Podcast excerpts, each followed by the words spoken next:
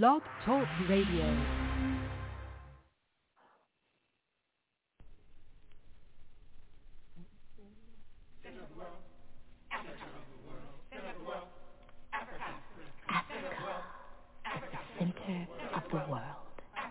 latitude zero, longitude zero, planned by the Creator.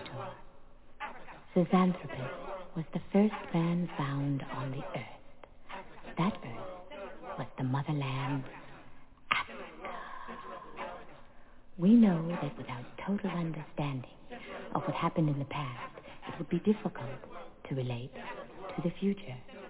We know that within the structure of the music, there should be a message, and the message should be truth.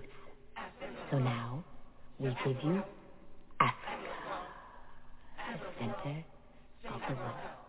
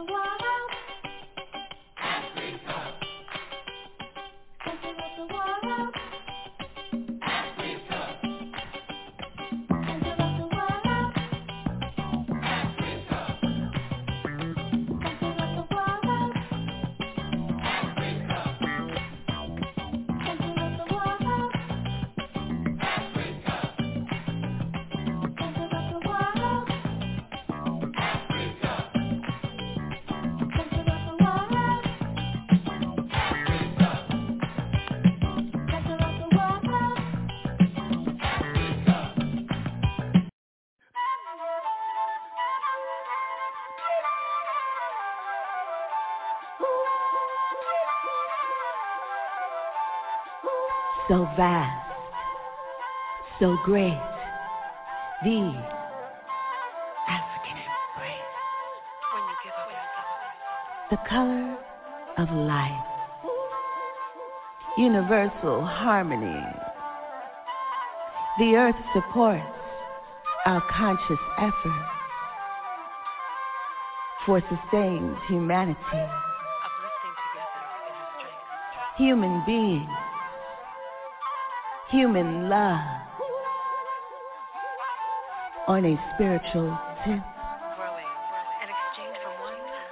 So vast, so great. The African embrace. Live beyond. Love beyond your skin to where you belong.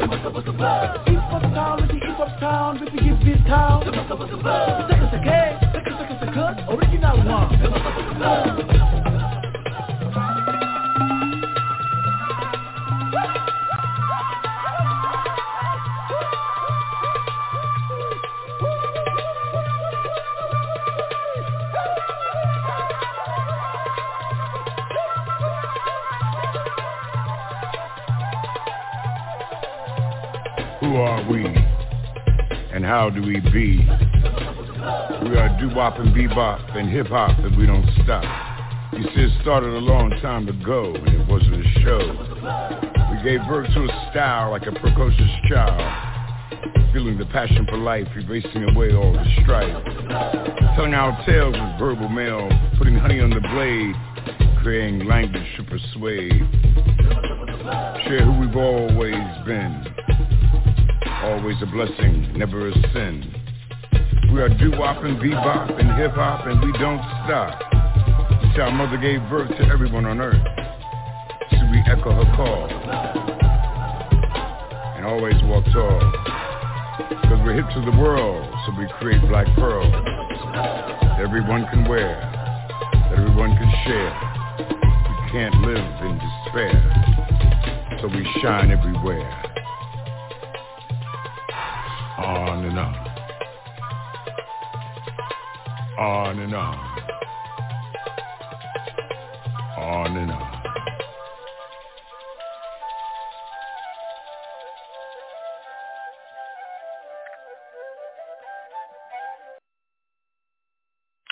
We'd like to welcome you to Africa on the Move on the 19th day of December 2021.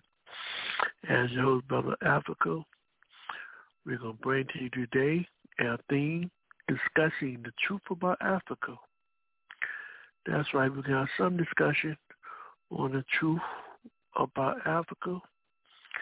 And we'd like for you to join us by dialing 323-679-0841. A little bit under the weather, but we're going to do the best we can. Like always, we're going to speak truth to power and the powerless.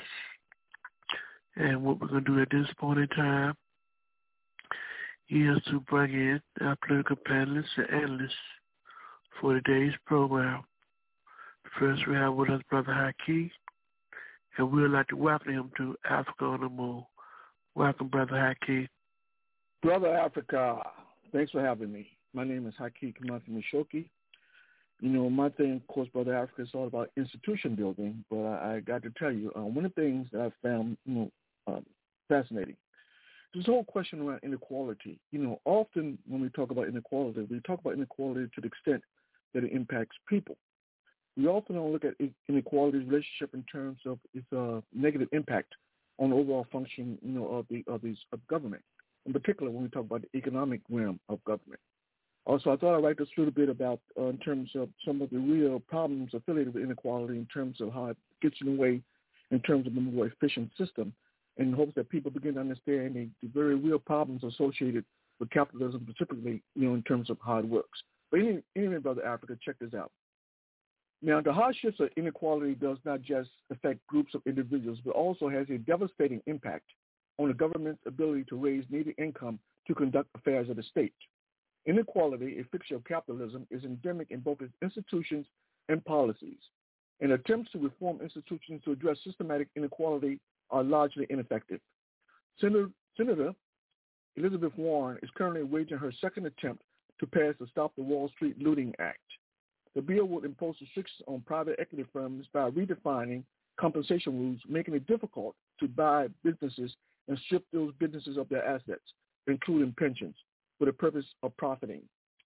Also, it seeks to limit carried interest, which provides compensation to members of private equity firms in excess of what monies they contribute to buying up a business. While Warren's attempt to rein in the, those benefiting at the expense of the economy and jobs is laudable, the reality is the corruption she seeks to curtail is much too widespread and pervasive. Corruption sanctioned by the state renders meager attempts to rein in private equity firms woefully inadequate to addressing legitimate theft and the ensuing plunder of the economy.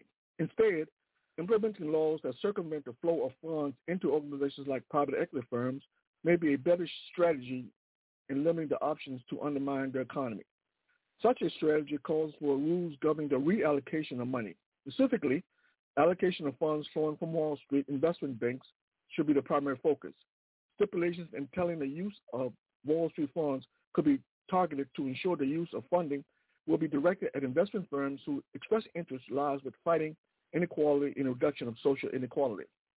This would ensure tangible economic benefits to the state in terms of revenue, employment, and elimination of misallocated resources that contribute contributes to deficits. of course, what's being espoused is impo- what's being espoused is impossible to achieve under capitalism.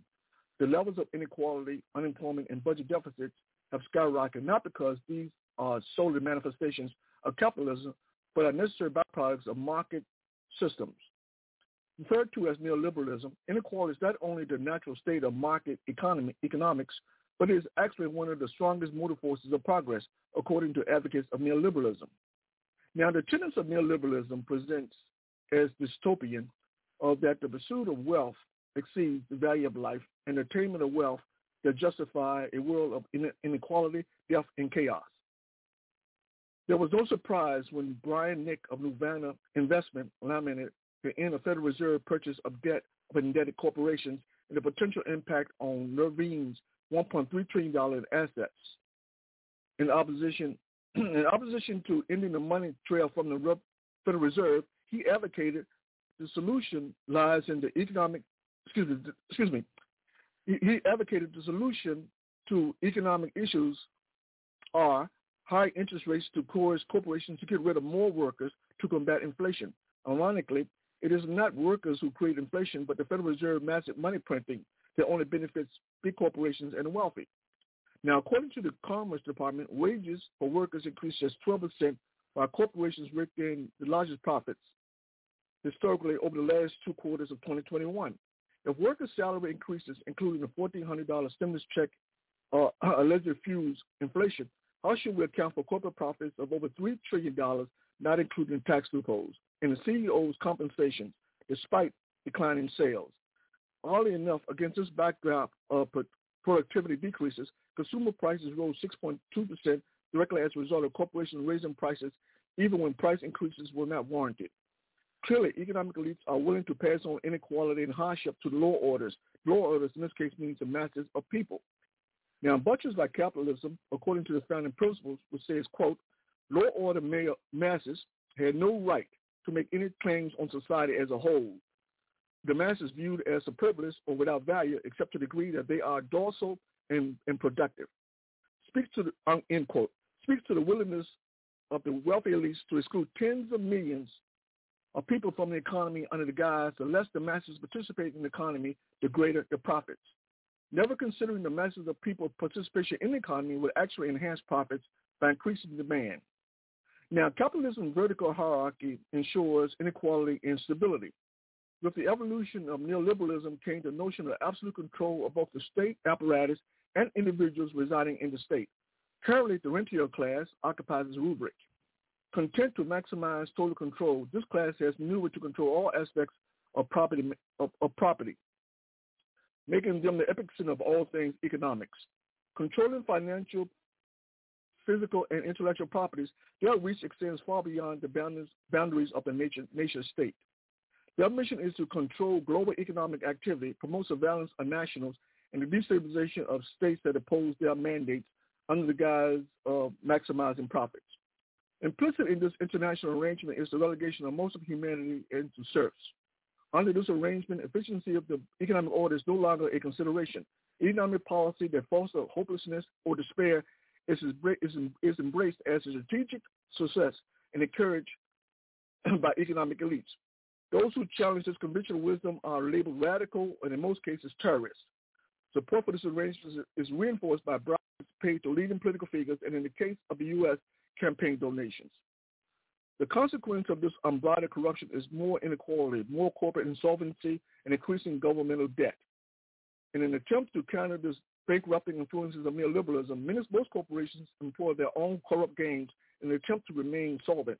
In the case of J.P. Morgan Investment Bank, it has employed scams where their traders issue orders they intend to cancel once they hook an adequate number of unaware investors. Between 2008 and 2016, J.P. Morgan was caught once again in order to pay $60 million fine by the Department of Justice for spoofing. The fine paid paled in comparison to the amount of money made from the scam. Given the decrease in investments in the securities in terms of stocks and, stocks and bonds, because of low yields, one would think that the Department of Justice would impose heavier fines and ensure investors are adequately compensated as opposed to getting back just 10% of their investments. The point is, if the system is willing to treat the wealthy unfairly before, before the law, do you think inequalities that disadvantages the poor or the nation really matters? Probably not. Inadequate supply of police and prison ensures inequality inflicted on humanity are here to stay with ever increasing consequences. I think those consequences we have to be uh, concerned about because those consequences have the potential to be not only very, very destructive, but, but, but extremely lethal in terms of their application. And I close that, Brother Africa. Thank you, Brother Haki. Next, we bring in Brother Anthony, and we'd like to welcome him to Africa Move. Welcome, Brother Anthony. Uh, thank you for having me, Brother Africa. Revolutionary greetings to you, the fellow panelists, and the listening audience. My name is Anthony Williams. I'm an organizer for the All African People's Revolutionary Party, GC. Objectivist Pan-Africanism, the total liberation and unification of Africa under scientific socialism. Okay, following Brother Anthony, we now bring in Brother Moses. Brother Moses, welcome to Africa on the Move. Thank you, thank you, Brother Africa, and greetings to everyone within the sound of my voice. My name is Robert Andrew Moses. I've been in the struggle for scientific socialism from the moment I was introduced to Marxism during a government class back in my high school years, 1968. I call Marxism the race to cure racism. I bear witness there's one God, Jesus, who is the author and finisher of my faith, and that Mao Tse-tung is his messenger for government. Fathers, help your children. And we don't reverse correct verdicts. I'm pro-choice, and I vote. I believe women hold up half the sky. That's why I support the Equal Rights Amendment, ERA, yes.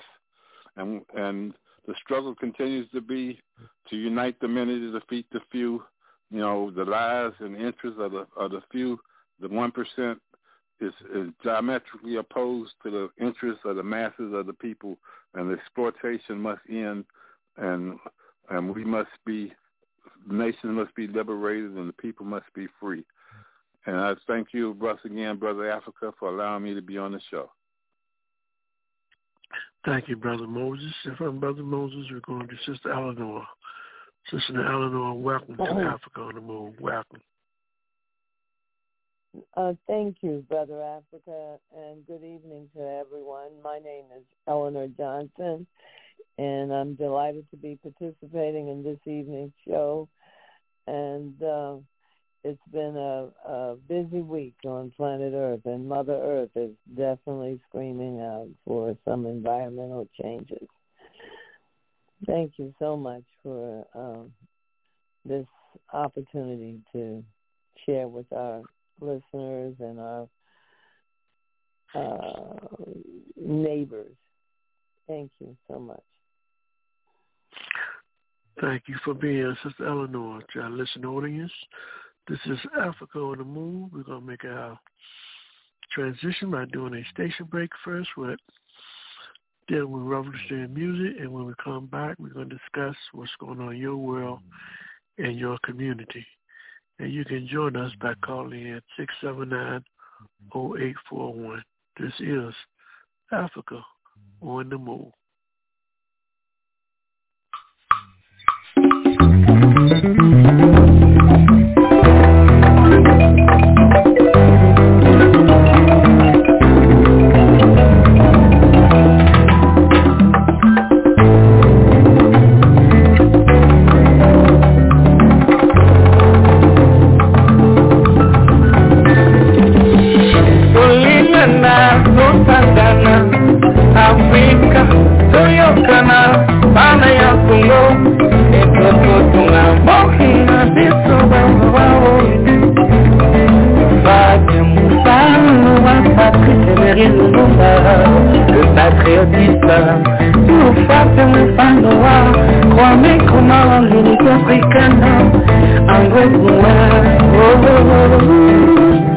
Malcolm X Disons non, nous disons non à la guerre, à la haine fanatisme, au tribalisme, pour le développement de notre continent africain.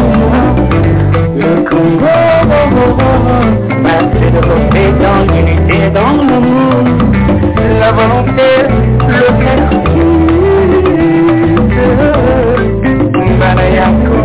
L'amour, la volonté et le sacrifice pour le changement du Congo. Congo Love pour un Congo nouveau. Madame Patricia Lokwa, servant. Banaya Congo Toliana Sangana. Africa, we are strong.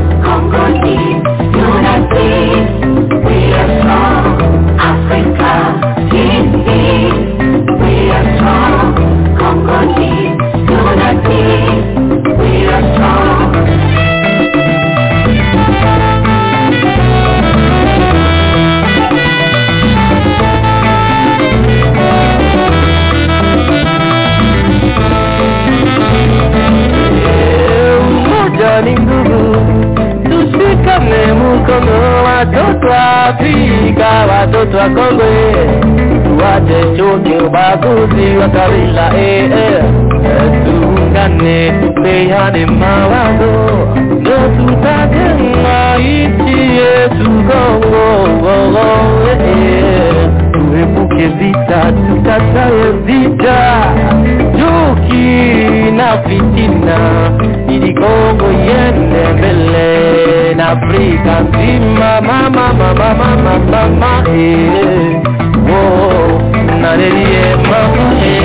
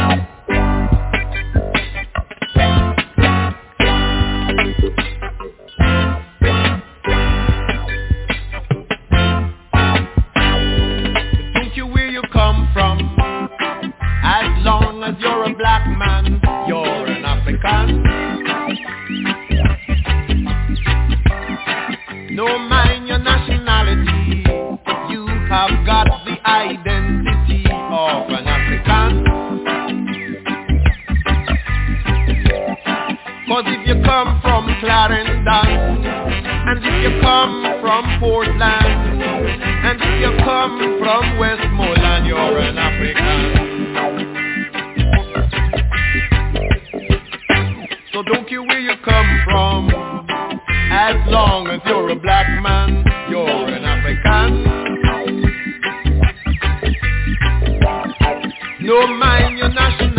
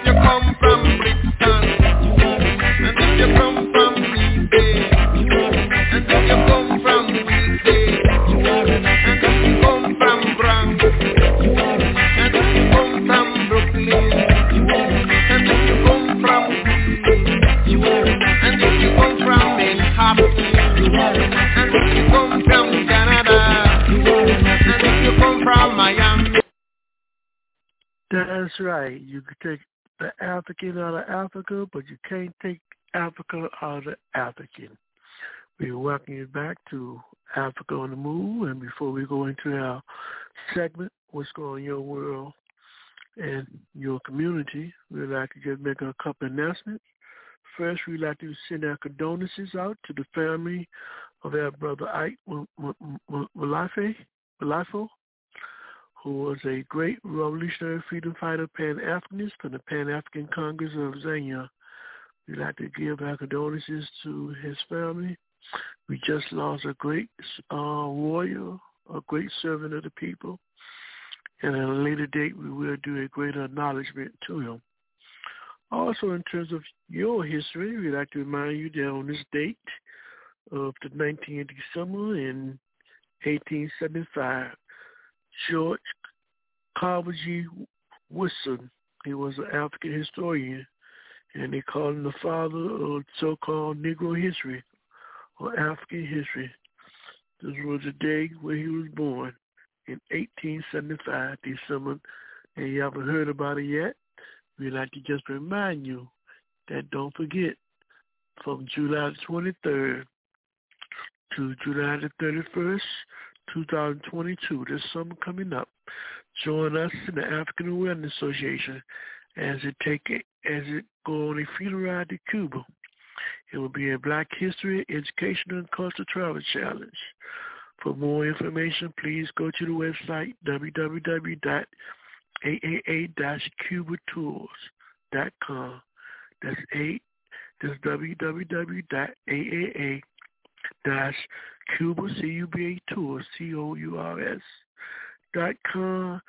And also for your library, don't forget if you have not already, purchase your book for the Pan African Roots.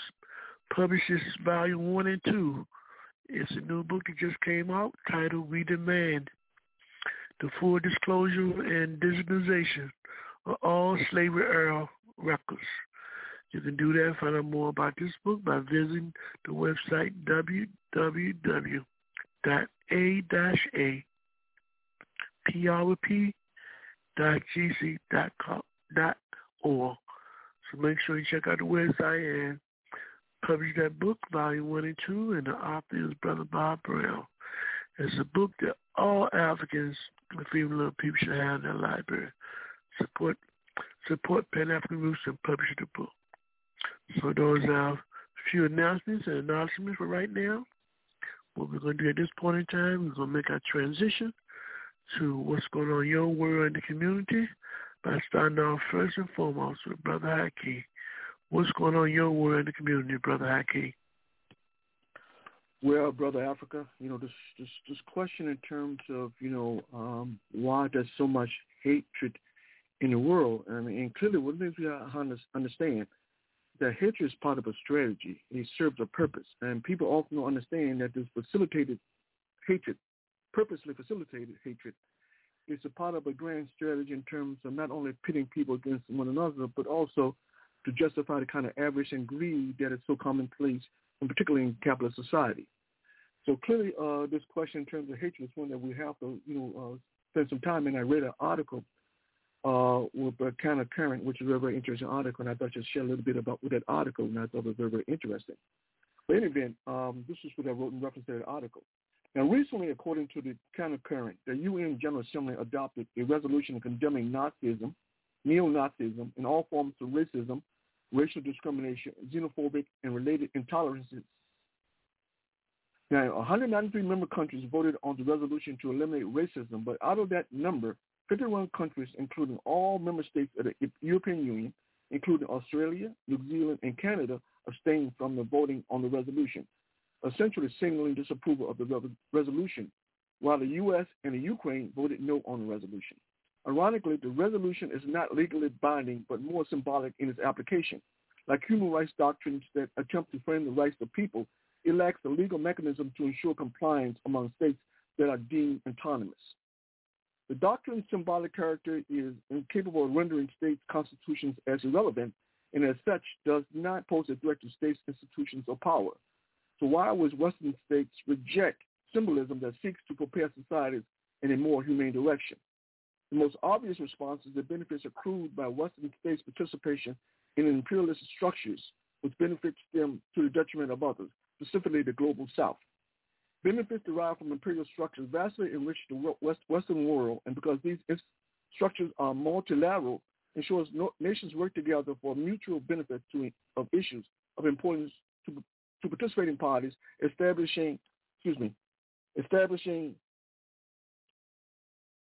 establishing established by Western elites. Now, innovation of policy, innovation of policy to the exclusion of the global South is what serves as a catalyst for Western exploitation and domination of the world economy.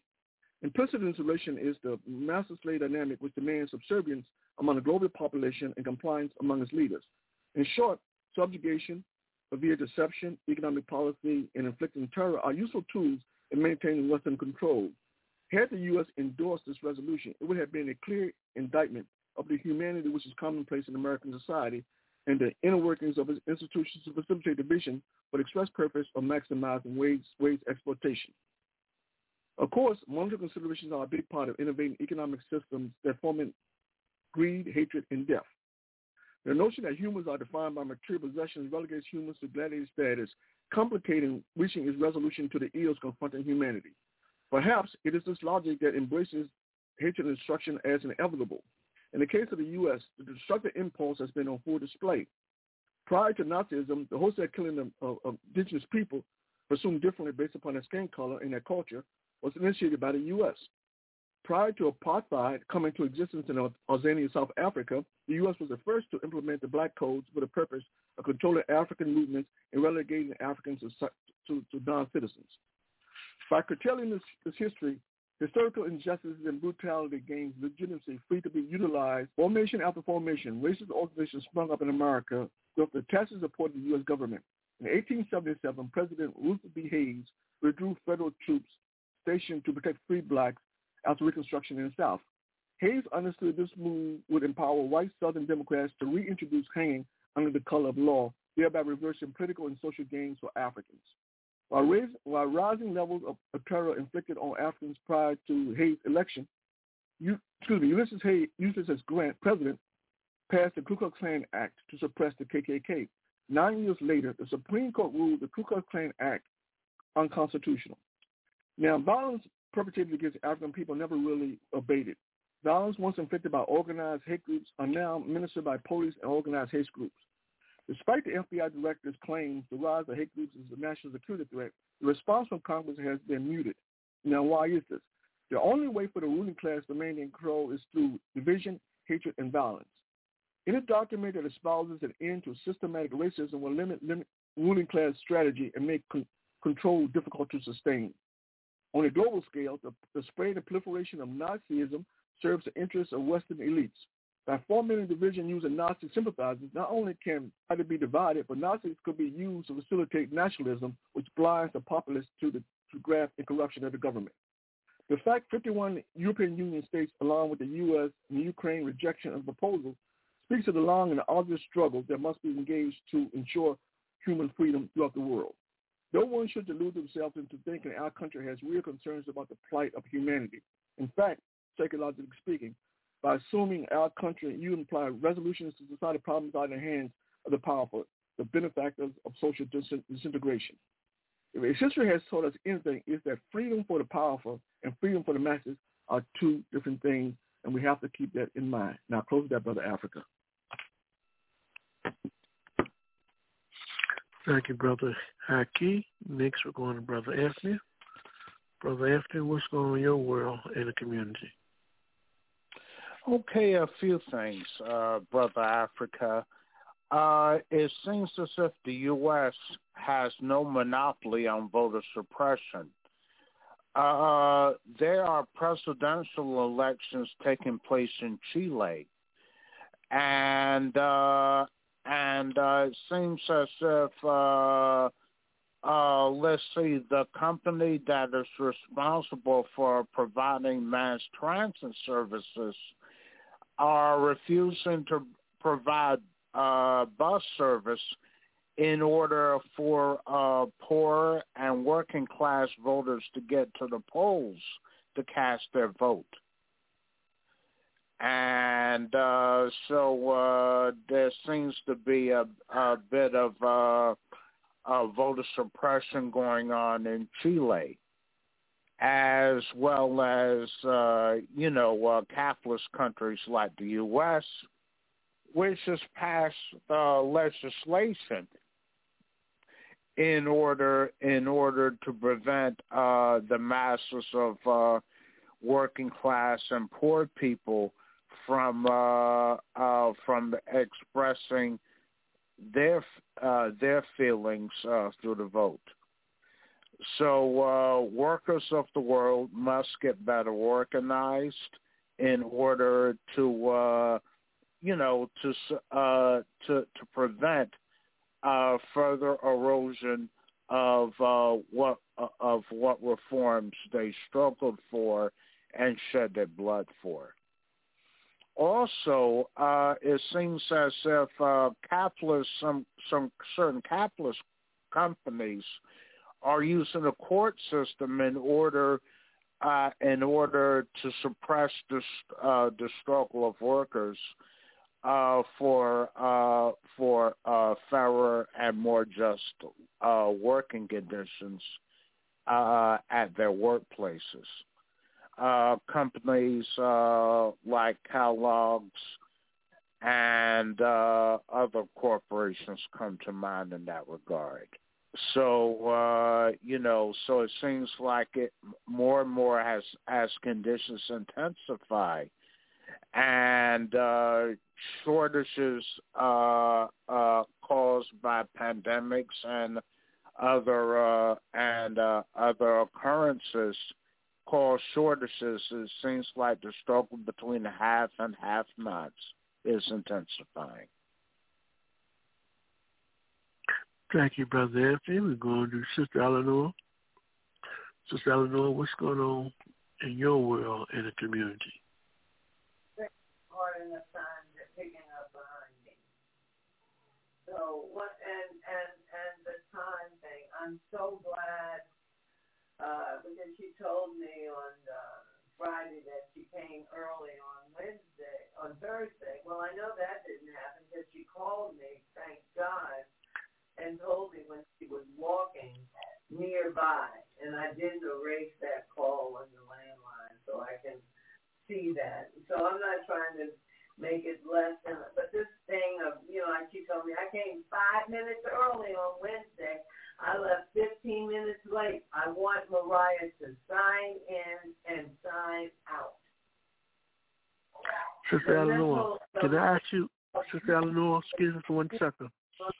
Are you speaking Uh-oh. to a mic, a speakerphone? Can I actually speak directly to your phone so we can hear you more clearly? Good evening, Brother Africa. This is um, Thank you. That's Eleanor better. And uh, and it's been uh, uh, a great week. Um, I um, uh, I would recommend that anyone that visits the District of Columbia um, stop by the Phillips Collection and see the um, Alma Thomas exhibit. She's a African American painter, a member of the Colorfield School, and uh, it's a it's a wonderful exhibit. Also, we see that um, in this country, the corona deaths have now reached over 800,000. So it's really an issue of what we're going to do, whether or not we're going to handle the science. But more than ever, Brother Africa, I think this week we saw the importance of, uh, Moderna and Pfizer uh, releasing their proprietary information and allowing pharmacies, pharmacies throughout the world to be able to produce the vaccine. Our brothers and sisters in Kenya, Egypt, South Africa are prepared to do so. So we should um, allow them that opportunity. So I'm hoping we'll see some movement on uh, sharing this important data so that we can save, so that lives can be saved globally. Thank you, Brother Africa. Thank you, Sister Noah, Brother Moses. What's going on in your world, the community? Thank you, thank you, Brother Africa. Um, certainly, we have to recognize that um, Senator Manchin or whatever his name is, um, is has decided he's not going to vote for the Build Back Better, Build Back Better program or whatever the president's program. So that was interesting news. Uh, the Democrats can't can't deliver the Democrats, and um, meanwhile, um, um, the the the the the vote that um, Hakeem mentioned, Brother Hakeem mentioned about the fascism uh, um, and uh, to try to to um, condemn the the fascist movement, basically. Um, the U.S. and Ukraine uh, held the voters voted uh, refused to sign on to the the statement. Uh, this is not the first time uh, Russia has been introducing this, this legislation for the past 30 years, I think, and so the U.S. refuses to condemn fascism, and and and uh, that's that's notable. Um, we've said this country is racist, and uh, that's consistent with that racism. Um, other than that, uh, the coronavirus uh, is, is is is running rampant, and uh, and uh, we hope that people will see the need to get vaccinated. Uh, and um, meanwhile, I'll just leave it right there. Thank you. Thank you, Brother Moses, and to our listening audience. This is Africa on the Move. We're in the seat. We'll take the heat as we define it. We'll stand behind it.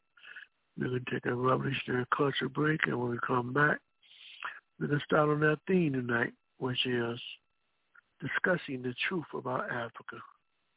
That's right, we're going to be discussing the truth about Africa. And from the various sources that we'll be using, you can all go to your YouTube channel. We found that some real interesting information that you can use from our YouTube that can be a teaching tool. So we hope to use some of those materials today as we discuss this whole question of discussing the truth of, about Africa. That will be our discussion when we return. This is Africa on the Move.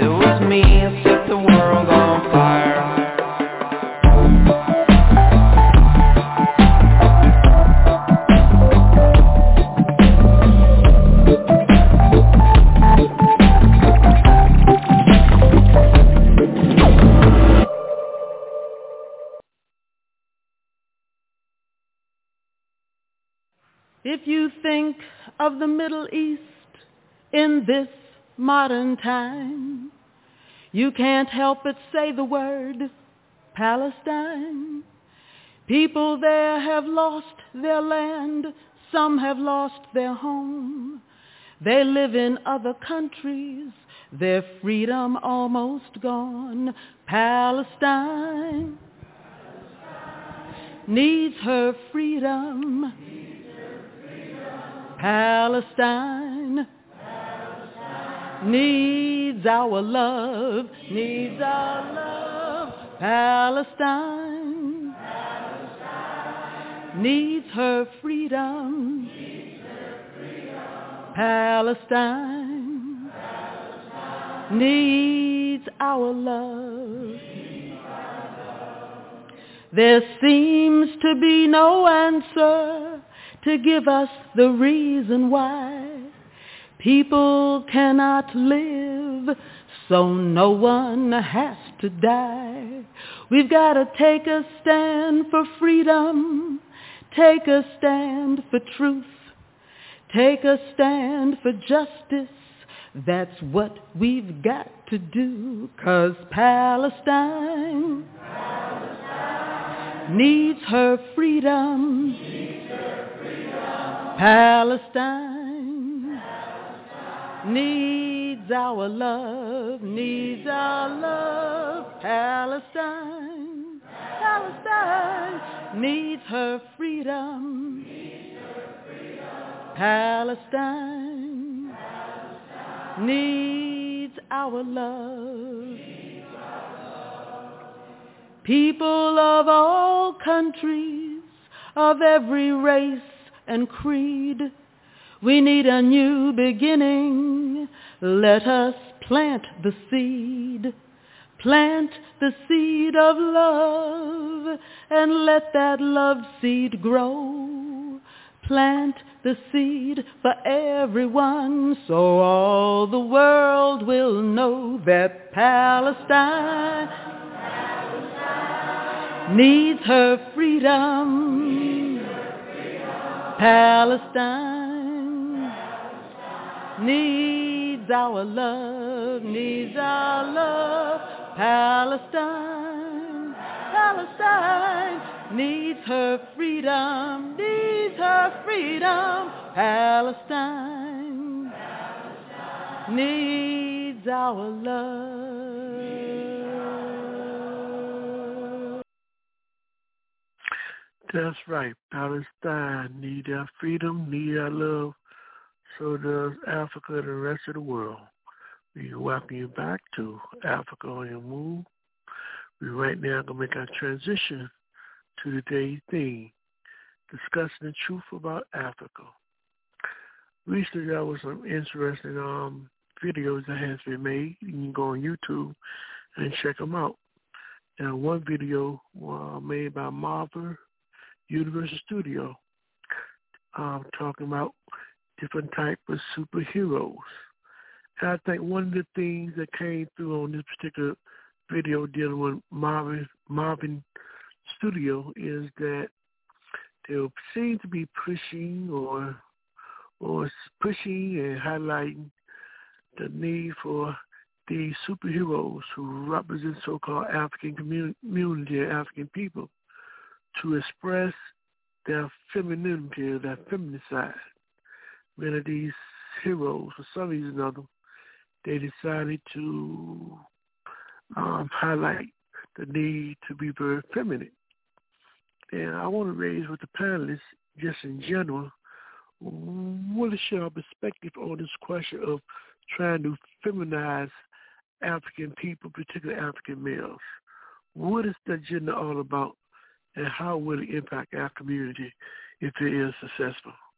Brother Haki, there was other contradiction you may have noticed from that particular um, video, um, but we think it's very important because this issue also is an issue that the West is trying to push and impose upon in Africa.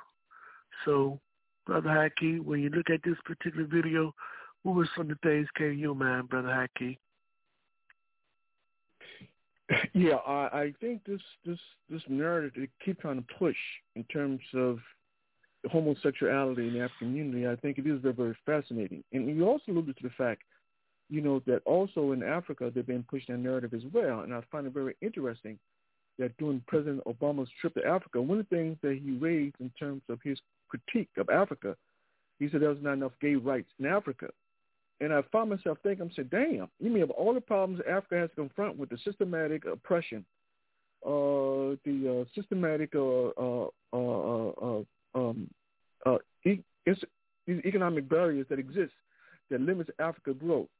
Uh, you have all of these problems that are that are peculiar to Africa, but yet the most you can come up with is this whole question in terms of well, there are not enough rights for gay people in Africa. I find it very, very unusual, but I suggest, I suspect it has nothing to do as, as a wedge issue. I think one of the things they want to promote, they want to promote, promote as much division in the African Union as possible.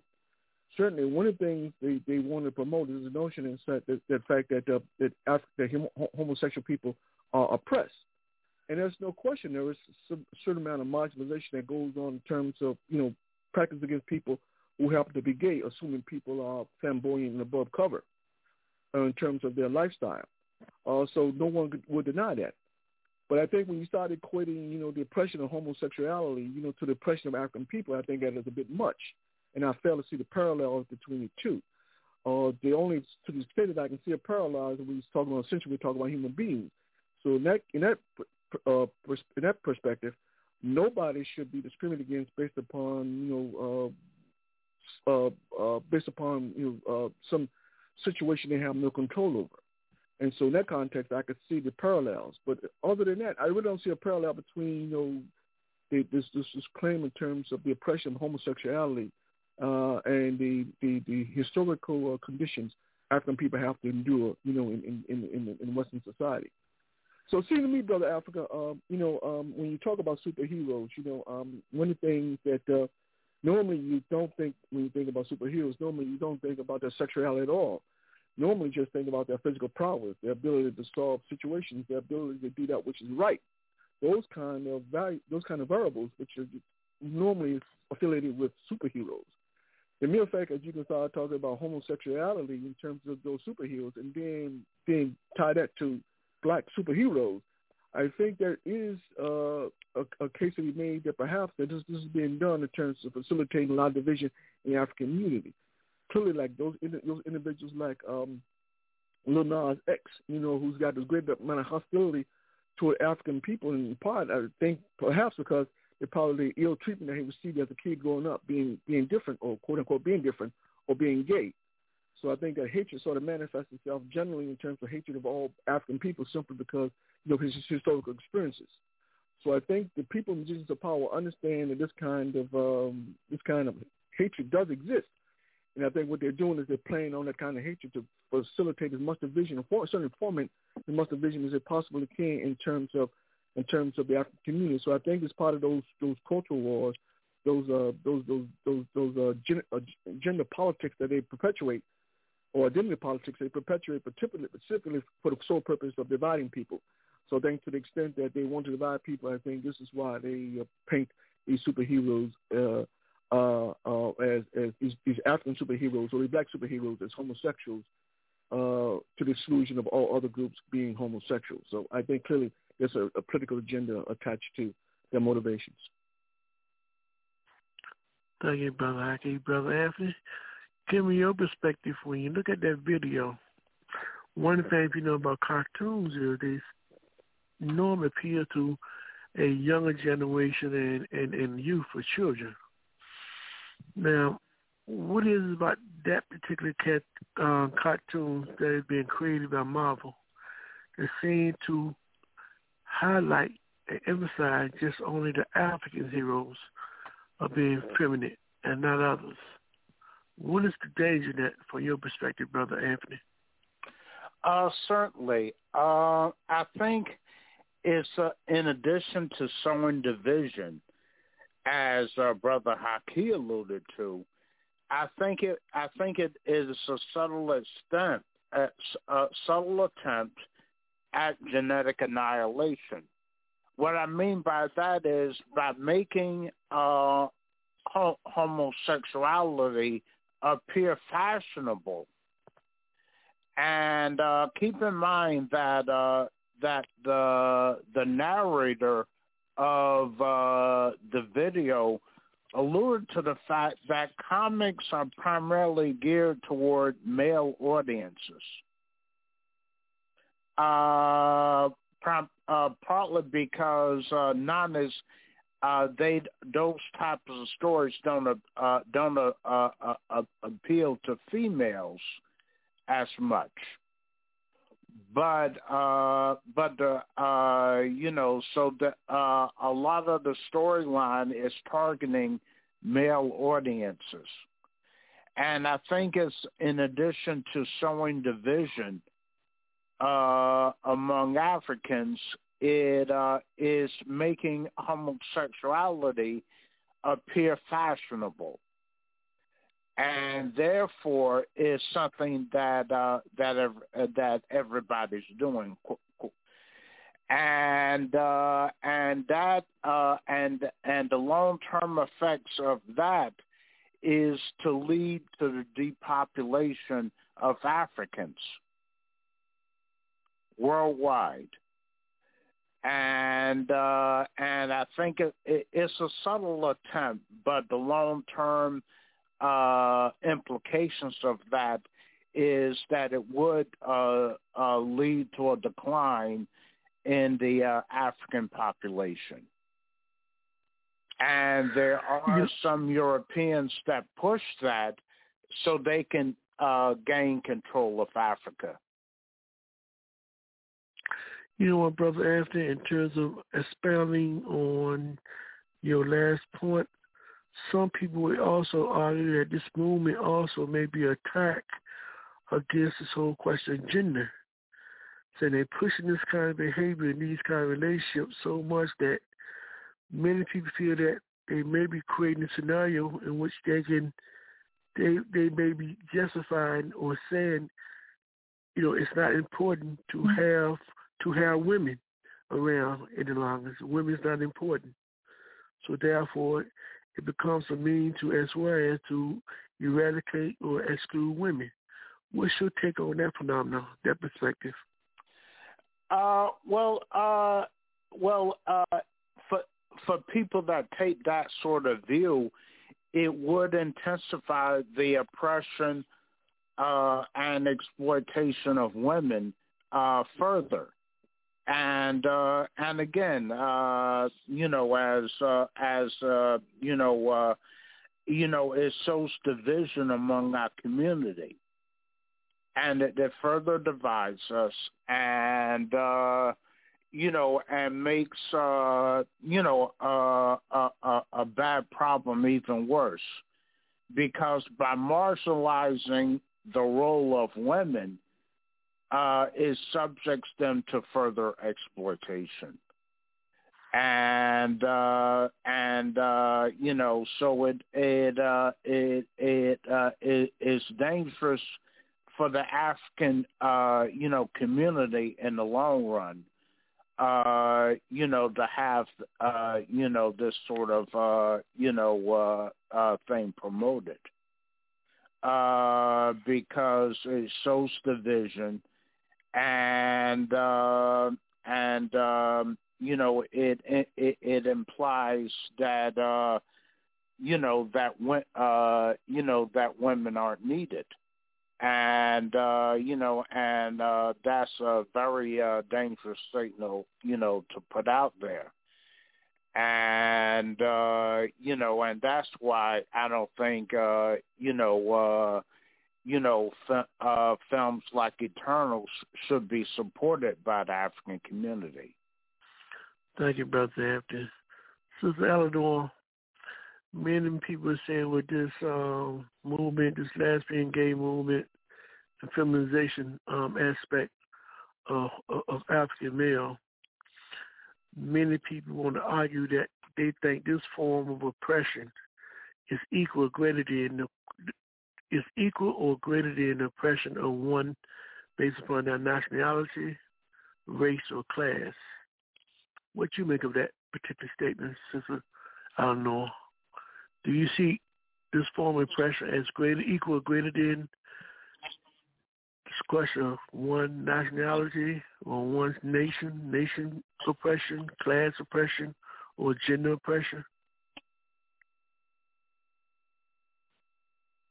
One of the problems I see, Brother Africa, is whenever we try to classify oppression, that is a distraction of the oppressed in itself.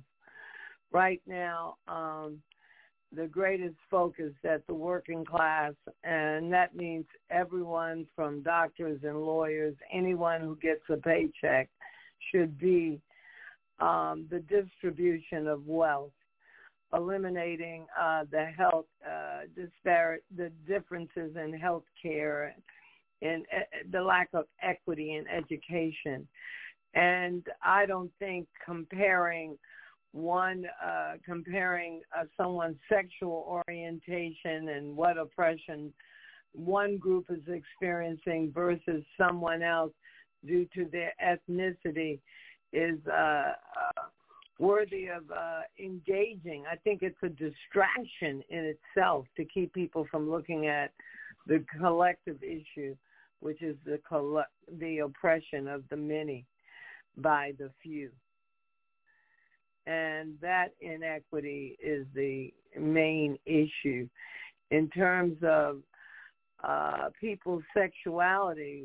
Uh, when you mentioned President Obama, for example, addressing the uh, issue of uh, the oppression of gay, uh, gay people in Africa, um, no doubt if, if he if he witnessed that, that's something that he saw. But the greater oppression is the lack of uh, of equity for all people, um, for the uh, lack of education, the uh, inequity in terms of women. Uh, we saw in Kenya with the pandemic how um, the military was called out uh, to to enforce curfews in Nairobi. And these are the people that run the markets and are responsible for cleaning the markets at the end of the day and they risk literally being shot if they were not in place during this horrible pandemic. So I think the biggest issue that we should focus on right now, Brother Africa, is um, getting the vaccine delivered to folks who need it and wish to have it. Uh, I think making sure they have the tools such as syringes and that they have persons with the skills available to administer uh, the vaccine. And in terms of, of sexuality and making that the focus uh, of, uh, of, uh, of a political discussion, I don't think that, uh, that I'm not going to say it's not worthy of discussion. I just insist that it must be a distraction because that combined with so many more issues, gender inequity, age discrimination, class discrimination, racism, apartheid. Right now, as Brother Moses said, we have the United States and the Ukraine insisting that uh, they not sign on uh, and something to ban Nazism, to ban racism, to ban xenophobia, to ban homosexuality, oppression. So I think those kind of issues are the big issues that uh, we should focus on because certainly uh, the, the Nazis or fighting Nazism and the United States claiming that it was a violation of uh, our First Amendment rights to sign any agreement that bans na- uh, Nazism is outrageous. Do we we we condone murder? We condone genocide? under the, no, no, no, no. So no, brother Africa, I I don't know if you're talking about the Eternals and and and this kind of entertainment. It should be seen just as what it is. It's entertainment. It's um uh cartoons. Uh, what do they call those? Comic books kind of. Uh, you saying you, yeah. you saying this you saying these type of propaganda materials as relates to young folks is just a form of entertainment? And now looking at the content well, and what the kind of ideas it, it, it, it, it's particularly? I, I, no, I, brother, would argue more than just I'm not- entertainment. they are more than entertainment. I'm suggesting that they be be uh, relegated to the status of uh, uh, uh, entertainment. Not even be uh, if you have any control over your young people, not to even have them um, reviewing such materials. I think that I, I think they are a distraction, as I said, Brother Africa. They take away what should be the real focus, you know, which is the oppression of the masses of the inequity that we are experiencing in the world, the impact that the global north is having on the global south because of our use of carbon uh, and our continued use and and and and pushing uh, for more pipelines and more more more coal uh, plants and this kind of thing. It's a distraction to keep people from focusing on the real issues on developing their consciousness.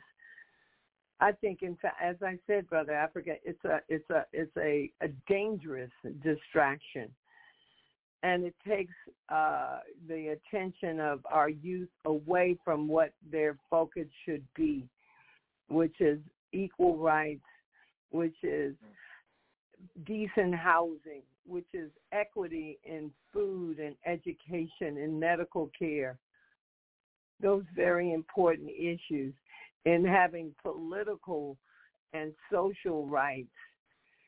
And I, I, I just think it is it is a, a tool to keep people confused and oppressed. Thank you, Sister Dr. Nora uh, Moses. We we ain't on this, Brother Moses. Well, yet on this on this issue in terms of the using the using the cartoons as a tool to push this whole process of feminization and homosexuality as relates to the African community. Yeah, I can see your point. Um, I can see the point um, that um, it is uh, um, uh, attempt to to um, to distract from the real issues of the day and uh, bring up uh, issues that are that are that are issues, but but don't demand the kind of attention that uh, that they want to bestow on them. Uh, um, I think you know um, President Obama, you know, when he brought up gay rights, um, uh, you know, he he showed he's not. I don't think he's in touch with the real issues of the African community. Uh, uh, um, that's my opinion. Uh, uh, but you know, the gay rights is a, is a real issue, and um, and um, certainly we support the LGBT community. But uh, but um, politicizing it in in, uh, in these cartoons and uh, for the young people, and uh, I don't, I don't, uh, I I think you know they're being represented pretty well. The television is is is is um, is bent towards um, gay rights um, uh, with depicting homosexual and gay relationships, and uh, and uh, this is a trend that's been going on in recent years, and uh, uh, and so Hollywood um, and Marvel is picking up on that trend and uh, and perpetuating it, but but uh, I don't think um, the the problem is, is as great as um, they would have us to believe. And I'll just leave it right there. Thank you. Thank you, Brother Moses. Brother Haki Anthony, I'd like to get your response to this uh, phenomenon.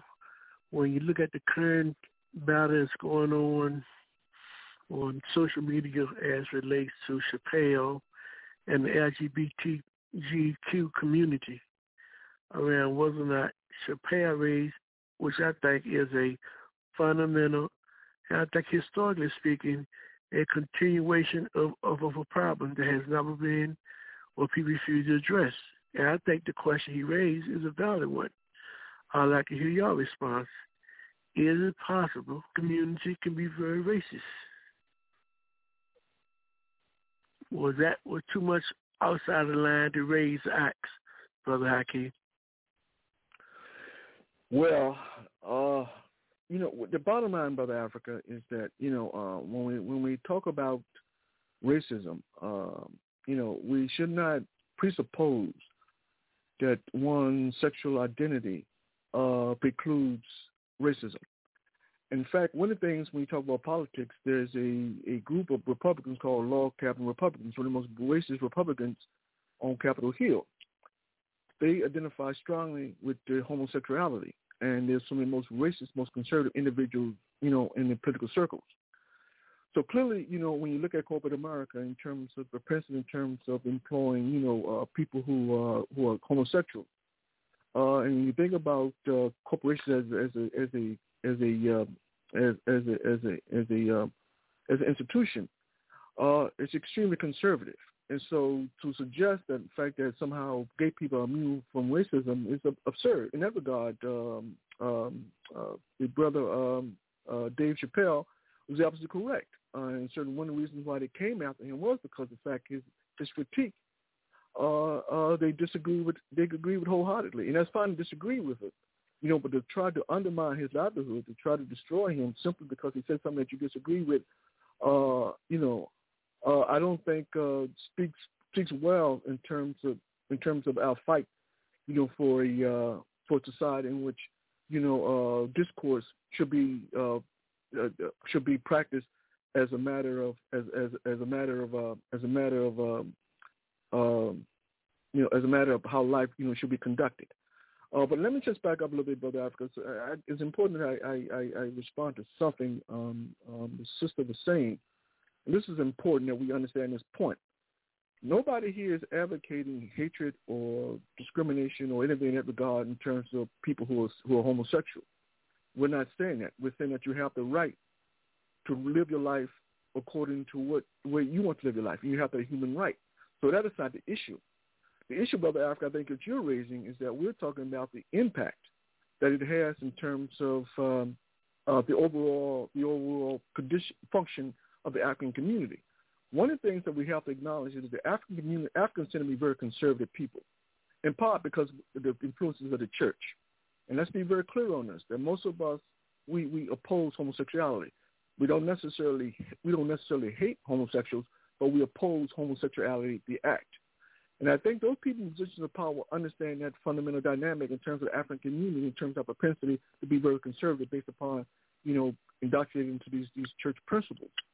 So I think people in positions of power understand that. In that context, I think it's important we understand when we talk about people in positions of power, we, we, we understand clearly the role of strategy and tactic in terms of maintaining the oppression of African people. So if people in positions of power can utilize whatever, if they can utilize identity politics, gender politics, or whatever politics that can divide a people for the sole purpose of continuing the oppression of that group, then that's what they're going to do. So this question in terms of strategy is important. So when you raise that, you raise it in strategic terms. It's important we understand. So for instance, when we talk about the fact, we talk about there are a lot of Africans who condone the oppression. So when we talk about black conservatives in terms of their, their comfort with, uh, with oppression of African people, we talk about that. Well, the reason we talk about that because we understand it's part of a strategy. The people in positions of power promote these people because it serves their, their interest. And so therefore they understand from a strategic point of view to promote these conservative, black conservative voices is in the interest of perpetuation of the system. We have to understand from a strategic and tactical point of view, you know, that if we don't limit the, the, the, these voices, if we don't con- con- critique, if we don't challenge these voices, then it gives these voices more legitimacy. In other words, we make it possible for those people who seek to uh, render oppression against us, we make it possible for them to succeed at oppressing us. So we can't do that. And so the con- and so when we talk about the cartoon, even though we, we think it's a simple cartoon, one thing we got to understand, you know, uh, it's not a simple cartoon. Uh, it's not a distraction. This is hardcore. This is hardcore politics, and this is what our people have to begin to understand. We have to begin to look at things in terms of in terms of political manure, manure, uh, manure. It's important that we do that.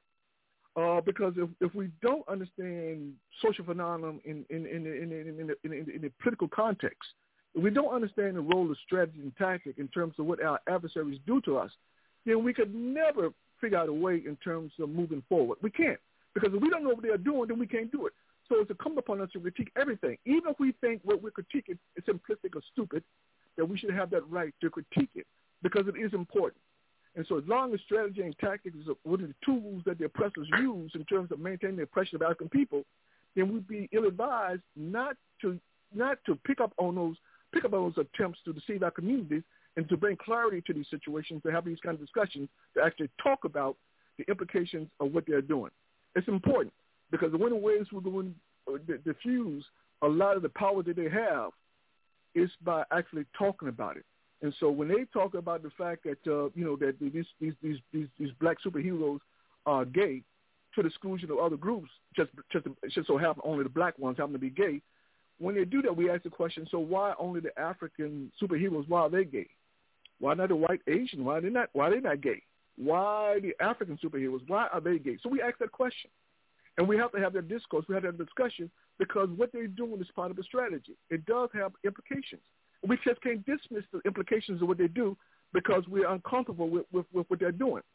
There are many ways in which they, many things, many evidence in which they utilize in terms of sole purpose of deceiving people. We have an obligation on this panel to make sure that our people understand that these discussions, uh, even if they're uncomfortable discussions, that we have to have these discussions because we got to make people aware the the the the, the, the, the just how just how subtle you know a lot of this maneuvering is when it comes to main you know when when it comes to uh, strategy and tactic among among the powerful in terms of using that strategy and tactic for the sole purpose of deceiving and to ultimately to oppress a people. So we have to have these discussion. So I don't see it as a distraction. I see those things a necessary discussion, even though it may perceive some may perceive it as trivial. It is a discussion because it's part of a pattern in terms of strategy and tactic the oppressor used for the oppression of African people. So we have that right to have that discussion. And I'll close it with that. Thank you, Brother Haki. Brother Anthony, I would like to get you to respond. And the listening audience, um, we invite you to call in at 323-679-0841 if you have any views or comments on this particular subject matter. Brother Anthony, when we look at this whole question of how the LGBTQ is trying to impose their agenda on other communities and other people. One will argue, such as Brother Chappelle, one of the other statements he made was that if one can argue about recognition, one can argue about being oppressed, one can argue about fairness, one can argue about being just. If you're going to make that type of argument, then you also must be consistent with your actions. That is to say, when other groups face similar oppression, similar forms of harassment, terrorism, etc., such as when you see African people being gunned down by their so-called official police department, when you see the oppression that African people have gone through historically and continue to go through, and you choose not to say anything about that, then what legitimacy do you have to raise this question about oppression and fairness when you see this and you let it continue to take place and don't respond to it, but yet you want people to respond to your calls? Your response, um, Brother Anthony. I think I think you make a very good point, Brother Africa, that if uh, that uh, that no form of oppression is just or right, and that all forms of oppression are wrong. And uh, and I don't think that I don't think that's what we're debating here. I think uh, and in terms of um, utilizing uh, cartoons or comic books uh, to convey information uh, keep in mind that the target are male youth. For them, uh, let's see, uh, comic books or cartoons are not trivial. They are uh, they are a very important means of of uh, of getting certain lessons in life. So they do have an impact on a our community, and therefore we must address it. And uh, and because it because uh, it, it sows division, and also it gives an incorrect impression of the reality of our community. Uh, it uh, and uh, let's see, and I think uh, and I think what they're doing in uh, in uh, com- uh, in uh, movies like Eternals, trying to make homosexuality fashionable among Africans, and that and that and, and, and that is incorrect.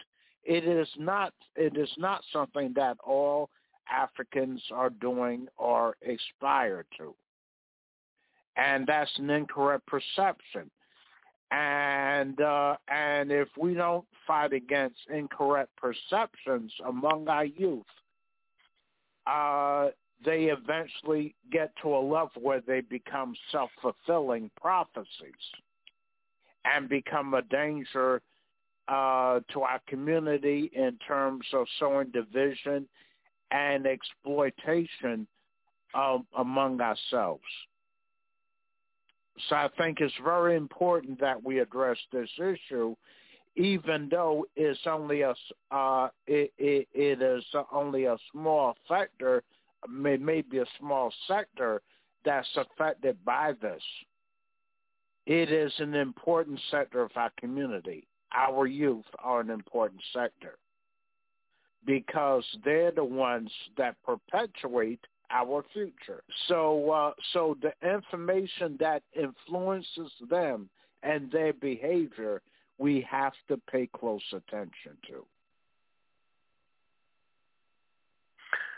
Thank you, Brother Anthony. To our listening audience, this is Africa on the Move. We're going to take a revolutionary culture break. When we come back, we will continue the discussion, which is discussing the truth about Africa and we invite you to join us by calling 323-679-0841, hit 1, and we will acknowledge your last four number. We'll be right back. This is Brother Africa on Africa on the Move.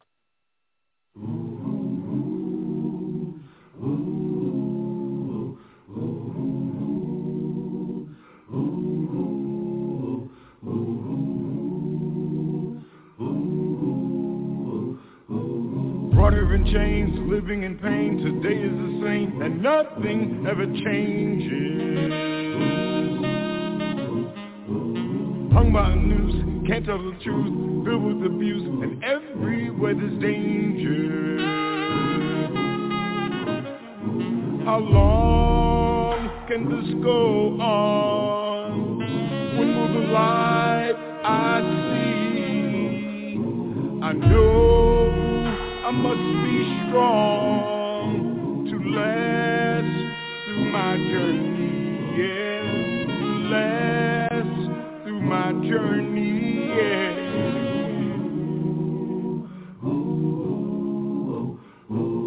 Time will arrive when we must decide to get off the ride and stop going through these changes.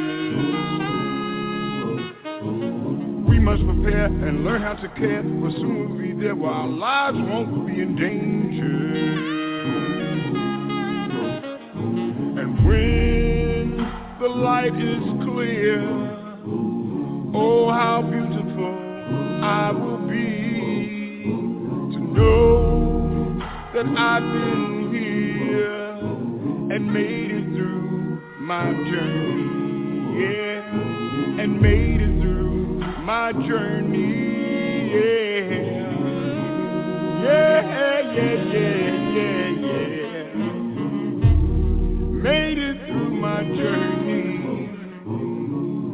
Made it through my journey. Pelourinho, a bloodline across the waters from Benin to Salvador Bahia a scar across the face of the earth. Pelourinho, the place they brought the Africans, the place where they tried to make them slaves.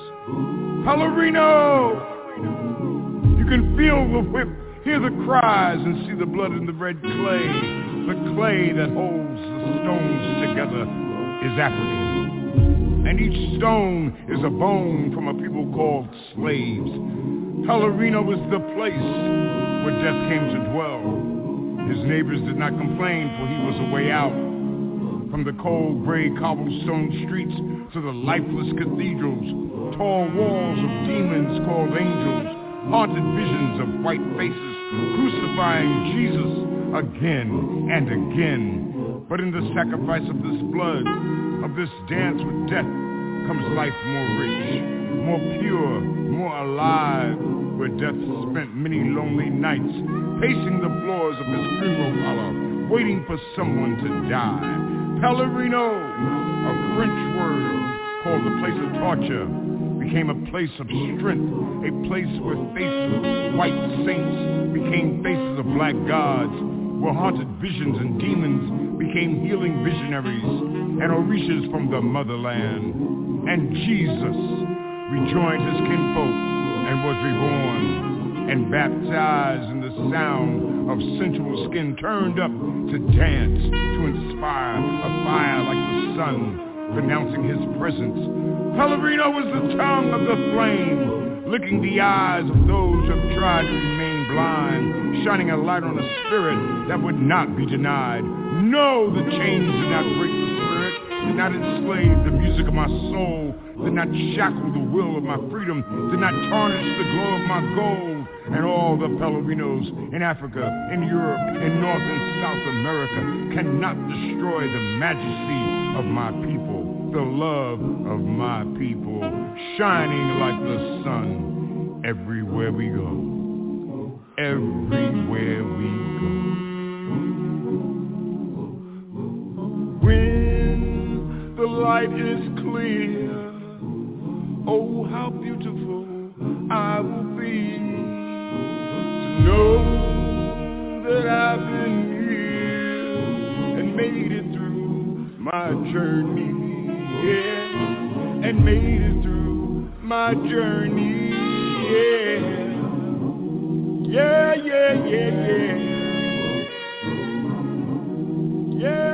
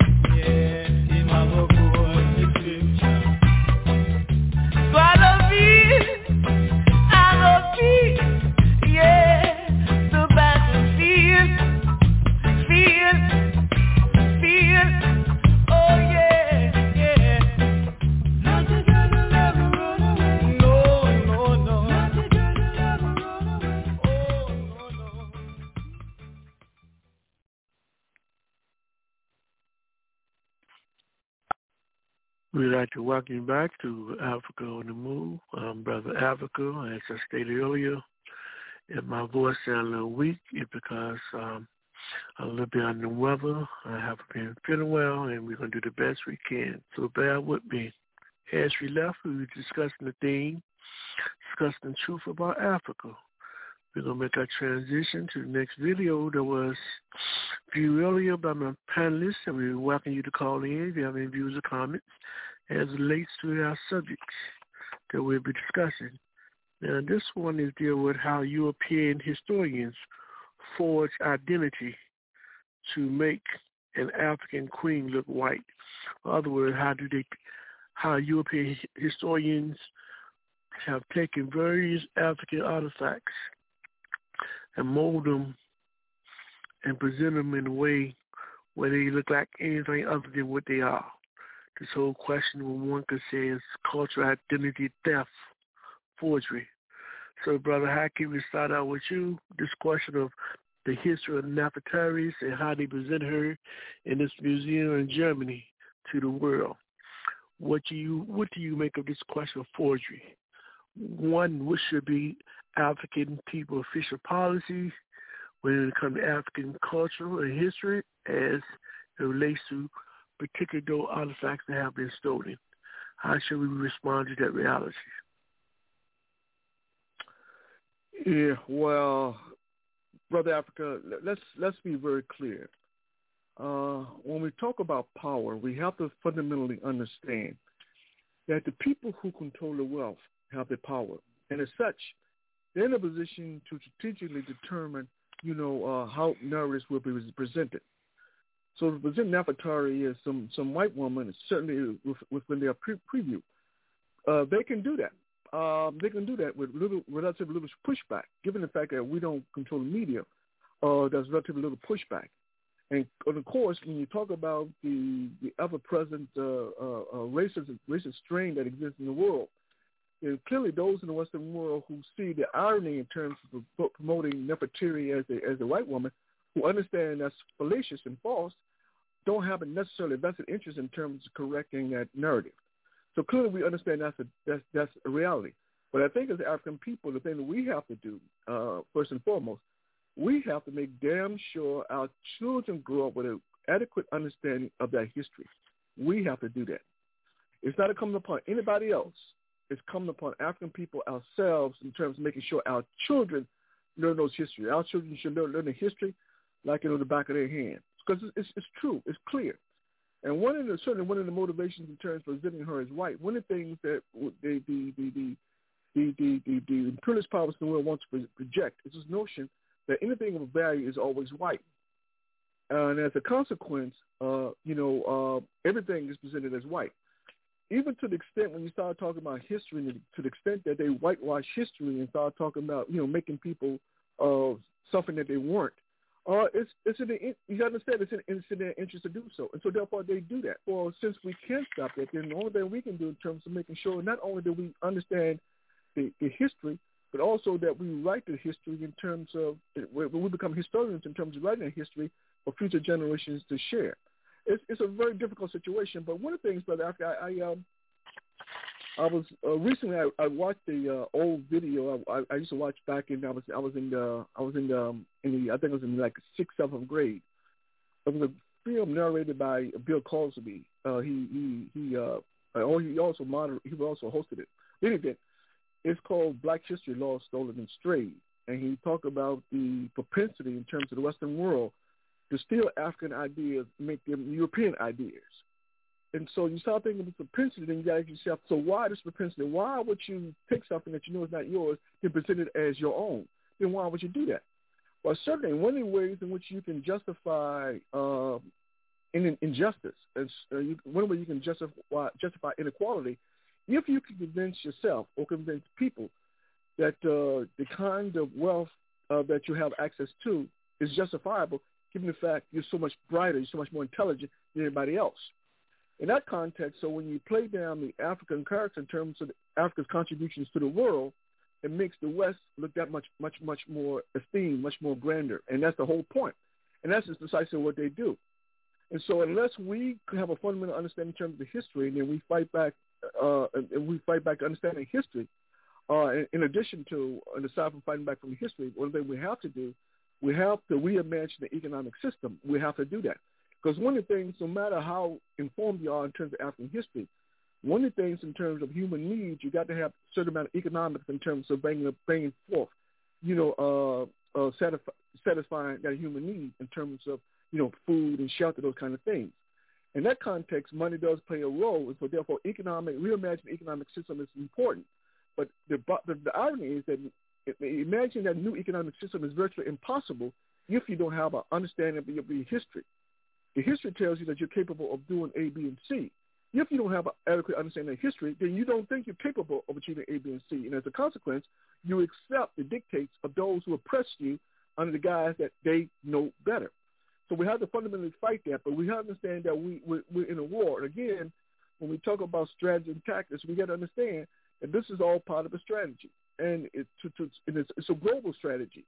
And so to the extent that we, many of us internalize this self-hatred in terms of being African, uh, it goes hand in hand with our lack of understanding in terms of our, our histories. And for those Africans who think that somehow they're, they're, they're, they're, they're, they're, that they're African, but other Africans are not Africans, that's, that's, that's, that's the quintessential ignorance, uh, which again is, is, is, is, is, is, is directly, direct, directly related to lack of understanding in terms of African history.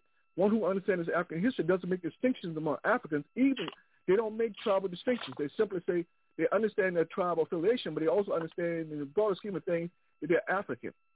And they don't say, well, I'm, I'm they don't say I'm Yoruba and, uh, you know, uh, and the world revolves around me and everything else is, is unimportant. If they understand history, they only come to the conclusion that Yoruba makes them greater than all other all other tribes if they don't understand the history. And so this is what we fundamentally have to we have to fight. We have to make sure that our kids are well versed in the history. Two things we have to have in the African community: history and the mathematics. Those two things have to be focused on. The kids are very, very athletic, um, uh, uh, mathematically inclined until they get to about 12 years of age, and they lose interest in mathematics. Is that a coincidence? No, it's not a coincidence. It's all part of the socialization process. It's all part of. It's all part of this, this strategy and tactics utilized by those positions of power who understand by creating certain conditions, you can you can minimize the intelligence of children simply by affecting the conditions in which they come up under. We have to understand the strategy and tactics, and then we have to move to diffuse those strategy and tactics by by creating conditions to counter those strategy and tactics which undermine the, the intellectual development of our people, or particularly our children. Uh, Brother Africa, I'm going to close with that because uh, otherwise I'll be talking, talking, talking, not just not just close with that. Thank you, Brother Haki. Brother Anthony, forging false identity of a people, history, and our culture. Is this another example of a crime against humanity? Yes, it is. And uh, and uh, also, and one of the vehicles the enemy uses to per- perpetuate this is the media. And uh, as long as they have control over how Africa is perceived, they'll continue to do this. And uh, and uh, as uh, Brother Haki pointed out, it is very important that we convey to our youth the truth about our history. And also, we must take control of how it is taught in our community. But we can only do that if we're organized.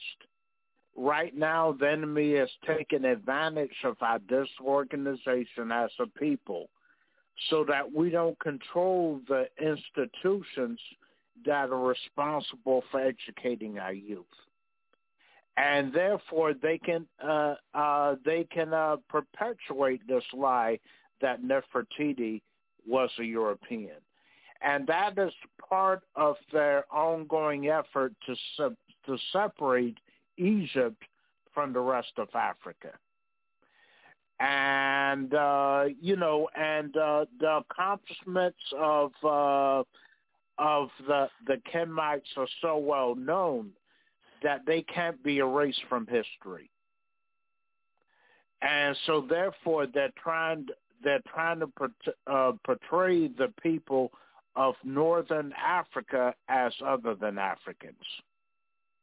It's been going on for uh, uh, for, for for a couple of centuries now, and it's perpetuated to this day, primarily through the through the uh, uh, through the bourgeoisie's control of the educational system and the media.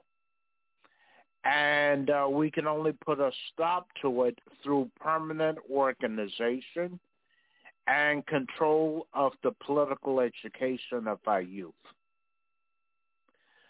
Uh, but we must be organized.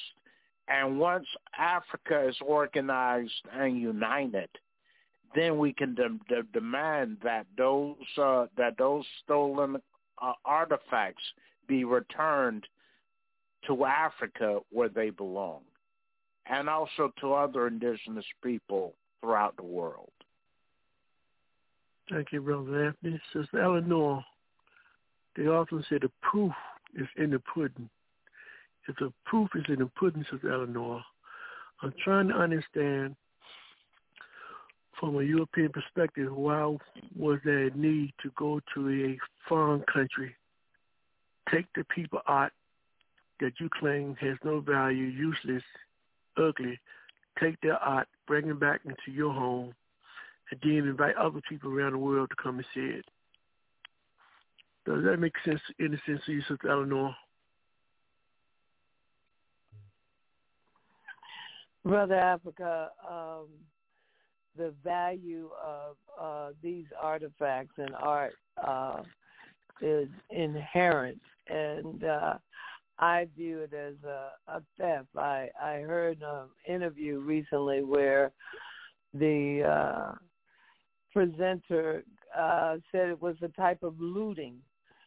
She she uh, she said it was akin to looting uh, as if there's a riot. But that's the impact of colonialization and uh, European domination has affected the uh, our cultural aesthetic and uh, our standards of beauty, but more importantly, it has led to uh, hundreds of years of the removal of of valuable art objects from indigenous people, whether it's the Benin uh, metal workers, whether it's uh, in Egypt, and and the idea of either Cleopatra or Nefertiti's being European women is outrageous. But that's where we have to develop uh, a strong cultural aesthetic and understanding, as Brother King said, of art, of mathematics, of history, but also of art.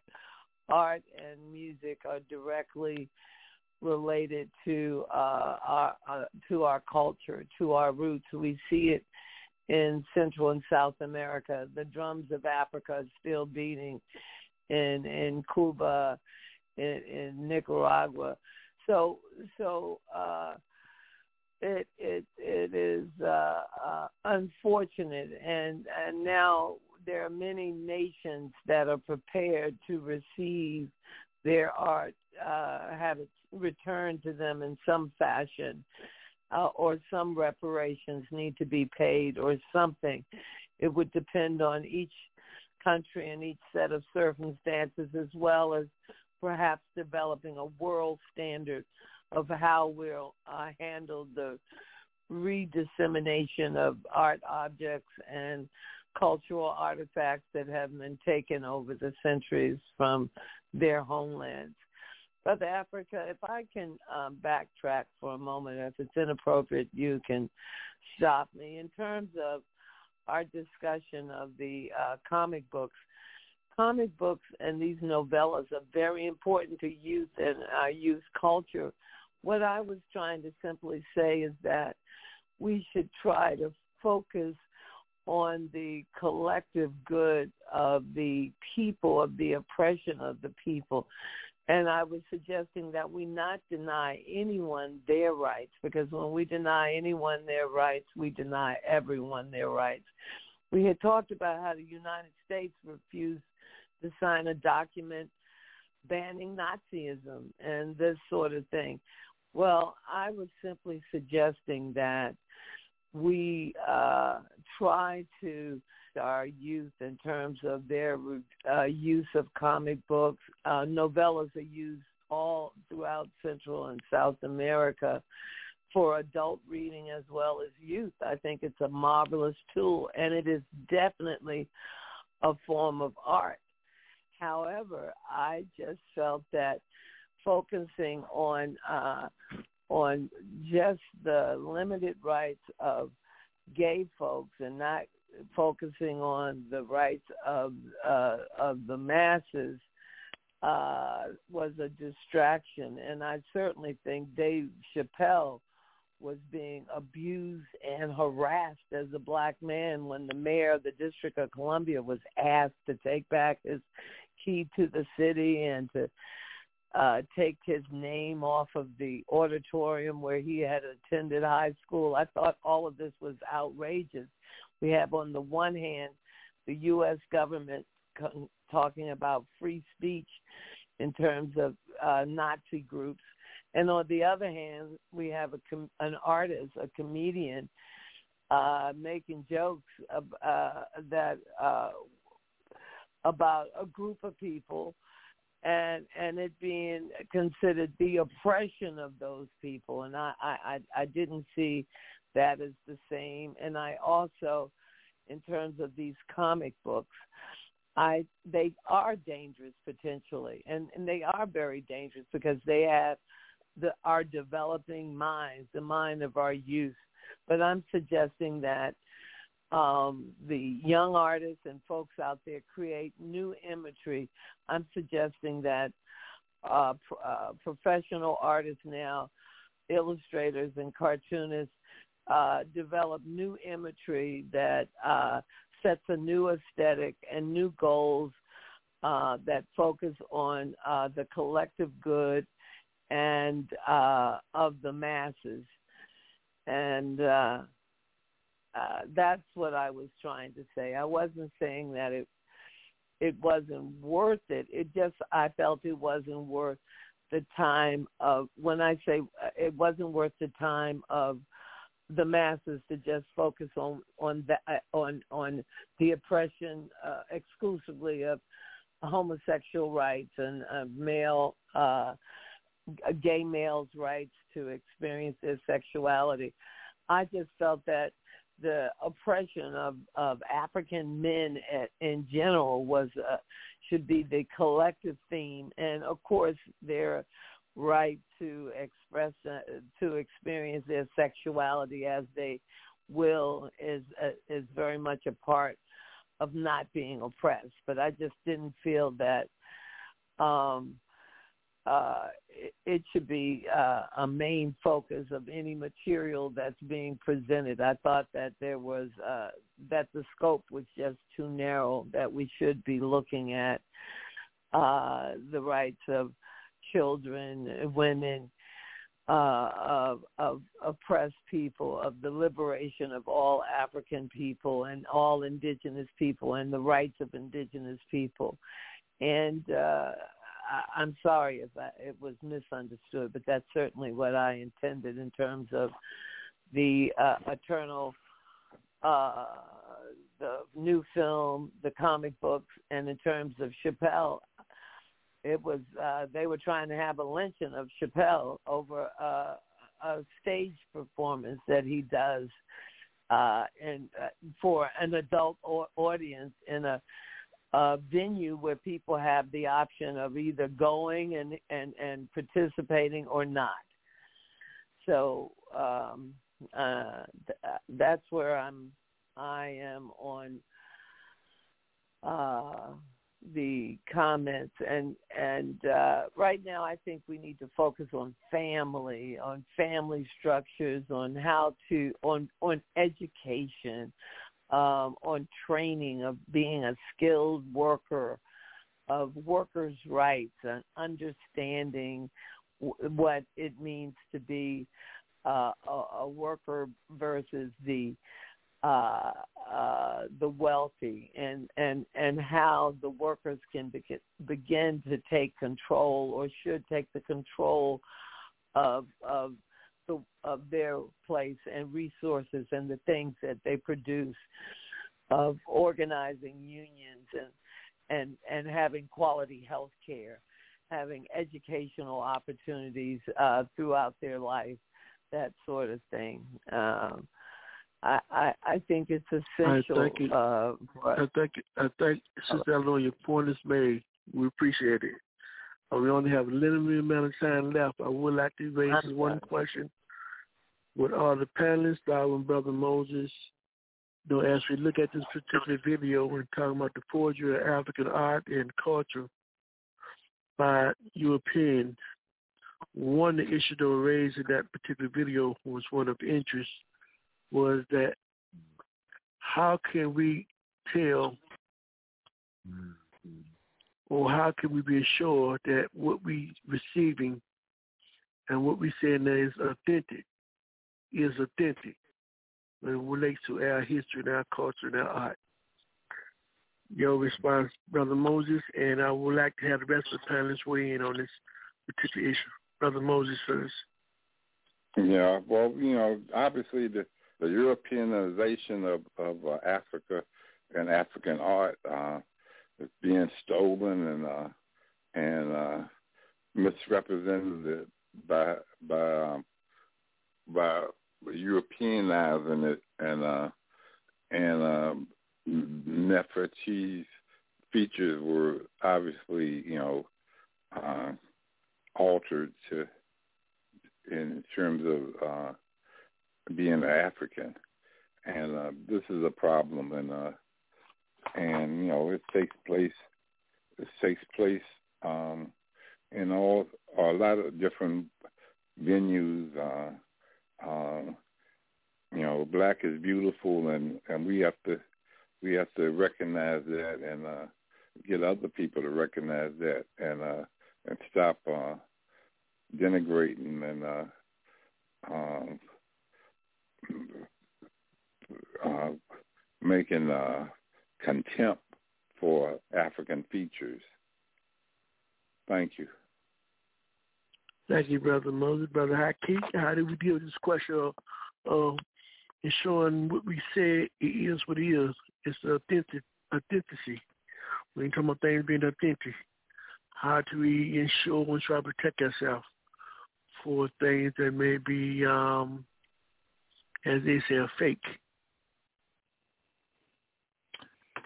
Well, you know the authentic, the authentic, uh, authentic excuse me, whether or not you know uh, these these these artifacts are authentic is going to be uh, uh, uh, based upon the appraisal of people from the country in which they come from. They're in a better position to appraise the authenticity, you know, of these pieces.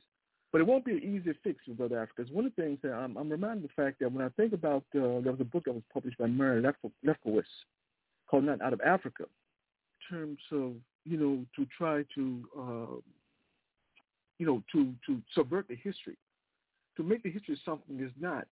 I can conceivably see where actually they, they would say that uh, uh, the artifacts that they actually have are not authentic, and based upon the time in which they supposedly were, were, were created, uh, those those those artifacts actually didn't exist.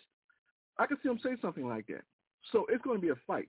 Mm-hmm. And the mere fact, when you talk about these, some of these largest corporations, uh, you know, in the world who refuses to, to give up these artifacts, it speaks volumes in terms of, you know, the, the power of money. So it seems to me when you when you when you start talking about authenticity, then essentially what you talk about Africa, you're talking about you're talking about uh, you're talking about wealth. And so it's, so I could see the point that you're that you're getting at, that the possibility or certainly the, the, the propensity to engage in some type of fraud, you know, uh, particularly by these these major Western museums, is astronomical because there's so much money being lost by returning these artifacts to their countries of origin. Uh, you know, and, and also one one final thing, Brother Africa, you know, one of the things is that when you talk about 90% of those artifacts that are in West in Western museums, 90% of those artifacts come from Africa. And historically, the, one of the positions that they, they that the the, the Western uh, curators, the Western museum owners give, they say that well, we we got these things through uh, through war, and so therefore we we have a right to keep them because we defeated our enemy. But since when when in history have the United States or the Western world generally declared a, a formal war against Africa? Informal wars, of course, but formally declaring war against Africa uh, simply never existed, simply because there was no real beef between African states and Western states. Uh, the only real conflict was was African uh, Western states' desire to take what, what African states had.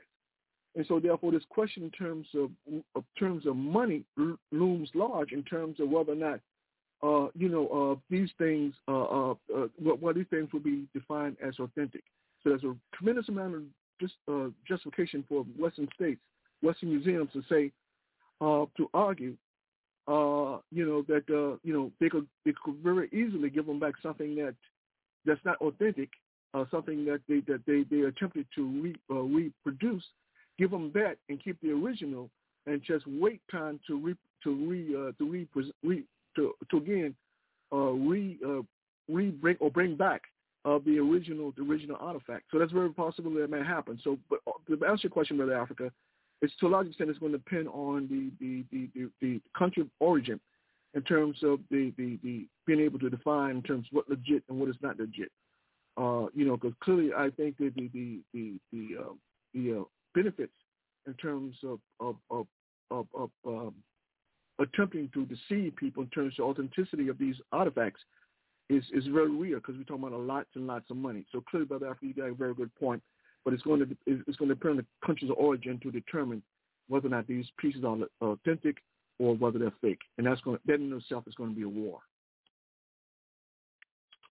Okay, Brother Effie, your take, your response to the question.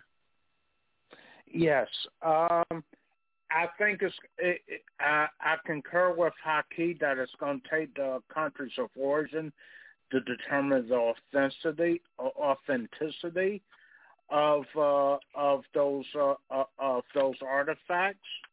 Uh, let's see, but it's only a liberated and unified socialist Africa that will actually uh, actually be able to demand and get those artifacts back uh, to the land of origin, because as uh, as has been pointed out earlier, these museums are very powerful and have a tremendous amount of resources and exist for the entertainment of the uh, uh, uh, uh, you know of the uh, European bourgeoisie. And uh, so it, it, it you, you know uh, it, it, it's going to take a fight, and it is going to take a tremendous amount of struggle. But only uh, only a, a, a unified socialist Africa would be strong enough to the to the demand uh, the return of those uh, of those works of arts of work works of art uh, to their countries of origin. Thank you, Anthony. We're going to take a caller who's been waiting. We're going to take this caller and let's uh, listen to his their views or comment. Caller, your last four numbers are six one zero oh three, six one zero oh three. The mic is yours. You can speak now. Six one zero three. Welcome yes, to sir. Africa uh, Good evening, gentlemen, and Yes, sir. Good evening, gentlemen. Thank you for taking my call. Um, if I could just say, uh, I'm, I'm an African myself. I'm Ethiopian, and I immigrated to America during the 80s. And I just want to say, and this is some just a commentary on America as a whole, American culture, what I noticed today, is an over-obsession, almost a desire to seek out oppression and to apply some victim narrative on everything. And it's to me, it's weird because Americans live in the most free, most prosperous country with so much opportunity that everyone around the world risks life and limb to get here because of that. Yet most native-born Americans I see, instead of appreciating what you have and maximizing the opportunities and potentials that are there, you guys are get caught up in trying to almost like convince yourselves that you're oppressed. You look for every oppressive narrative in history and just over exaggerate it and like blow it up to the nth degree. And it's like, dude, Focus on what matters in your actual life, things you have actual control over. You have no control over what happened in the past 100 years ago. It doesn't matter. The point, all that matters is you are an American citizen in 2021. You have more freedom, more opportunity, more food, more, you know, the possibilities of you growing financially than anyone in your family line going back generations. Compare yourself to the most people on the planet today. I always hear people in America mention the top 1%. They bring this up all the time. And it's like, it, it makes me realize Americans don't realize they're standing in the world because if you make $32,000 a year in income in U.S. dollars, you are in the top 1% in the world financially on the planet today. So just by being an average American, you are already in the 1%. That's not even taking into consideration all the human beings that came before us. You're in the top 0.00001% of all human beings. You live today in America, your standard of living that you consider basic would be the standard of living of kings 200 years ago. And the lack of appreciation that you people have is it's unbelievable. I mean, you live in a country where you got the quote unquote poor people of America walking around at three, four hundred pounds. What other country on this planet do you have the so-called poor that overweight? I mean, it's like you people need a wake-up call, and I feel bad because your country is teetering towards collapse here with inflation and the way your country being managed, clearly. And if this country ever goes down, and you guys are forced to have to deal with reality like it is outside of America, you guys are going to find out how cheap human life really is. You guys have been spoiled with privilege and entitlement. You think you deserve everything just because you're alive and breathing? That's not how the world is. Get yourself together. Stop complaining. Go out, hustle, grind, and make something out of your life, man. And don't and don't don't be ashamed to your forefathers, and don't be an embarrassment to the rest of the human race when there's billions of people on this planet that have no opportunity, no freedom, that live under real oppression, that would give their right arm to spend one day of your life. Do something with it, man. That's all I got to say. All right, man, Carlo. You, you, you don't start a whole new show, but we will respond to your comment. Thank you very much. Yes, sir. All right, panelists, you heard that comment.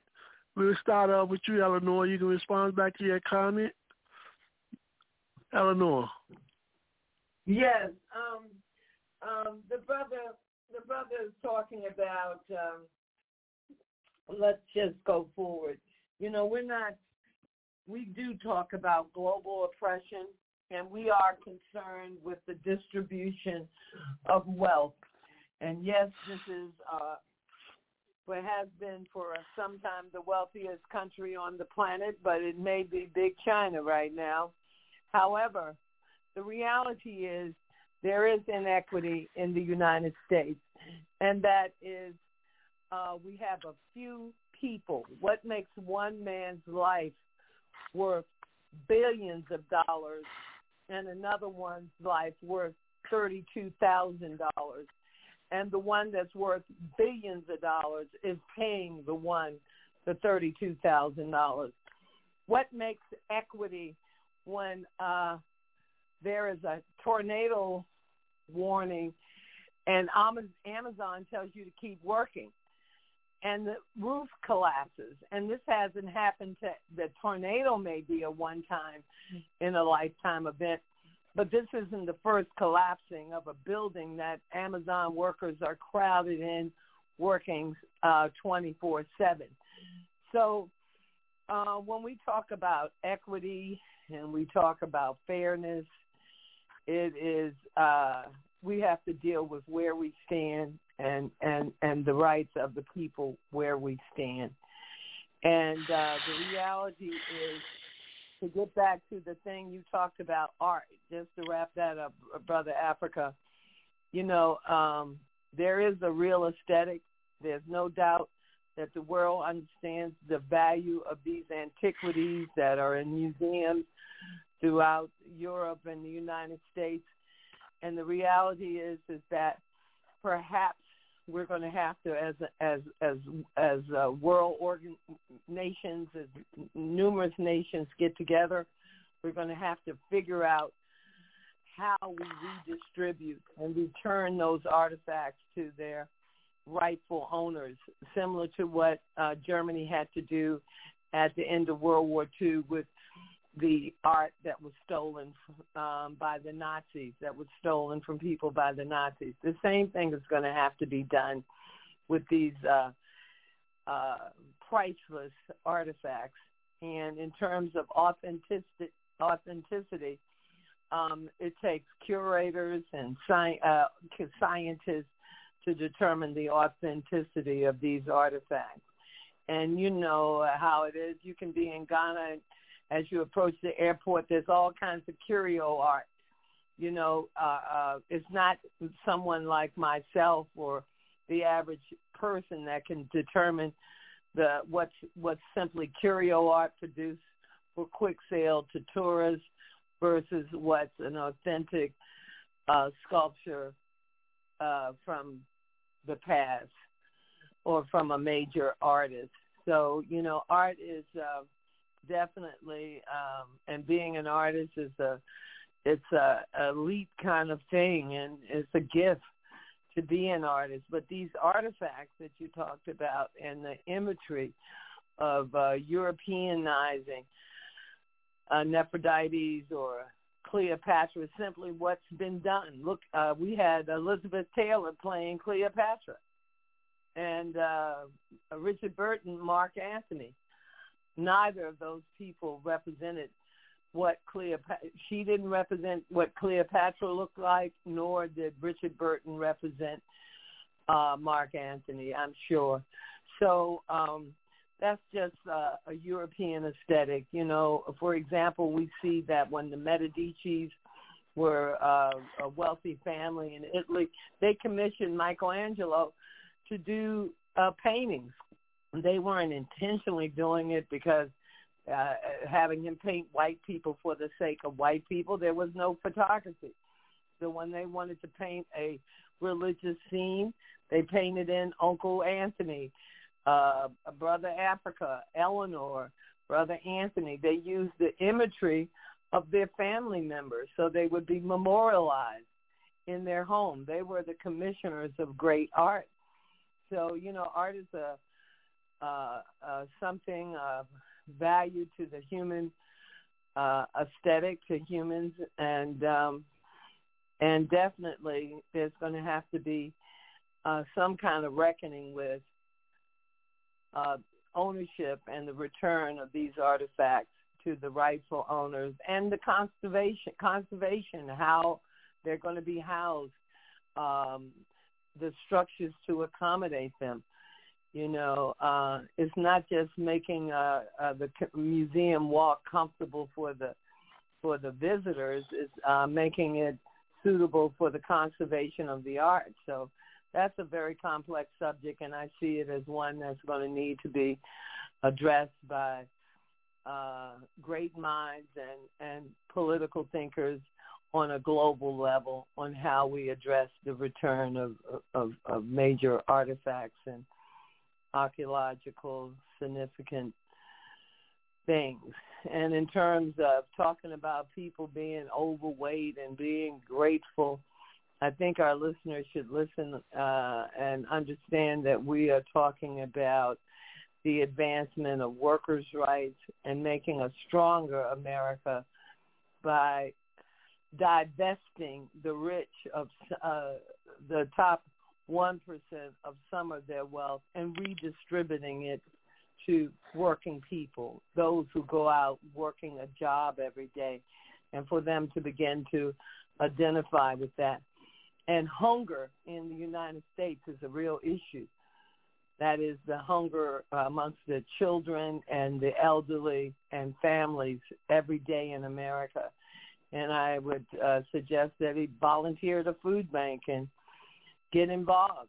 And uh, um, maybe he'll understand the conditions that um, people born and raised in America, as he said, are facing and that would give him a new perspective and it would be enlightening for it's enlightening for everyone to to get involved with other cultures, other groups, especially uh, people born in this United States. As he said, he's from Africa. He came in the 80s, and um, the United States is a very welcoming country. It's true in many other countries. For example, uh, foreigners aren't allowed to own property in certain areas and don't have certain rights. So he's correct. You got one, one minute, Sister Eleanor. An close up your dissertation. Well, thank you so much, Brother Africa. That's it for me. I think I've said enough.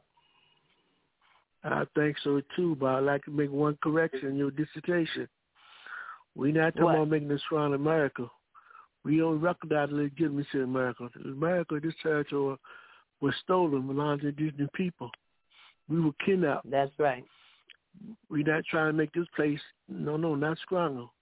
We want to take this place and give it back to the rightful owners. So um, we always want to be conscious of that fact.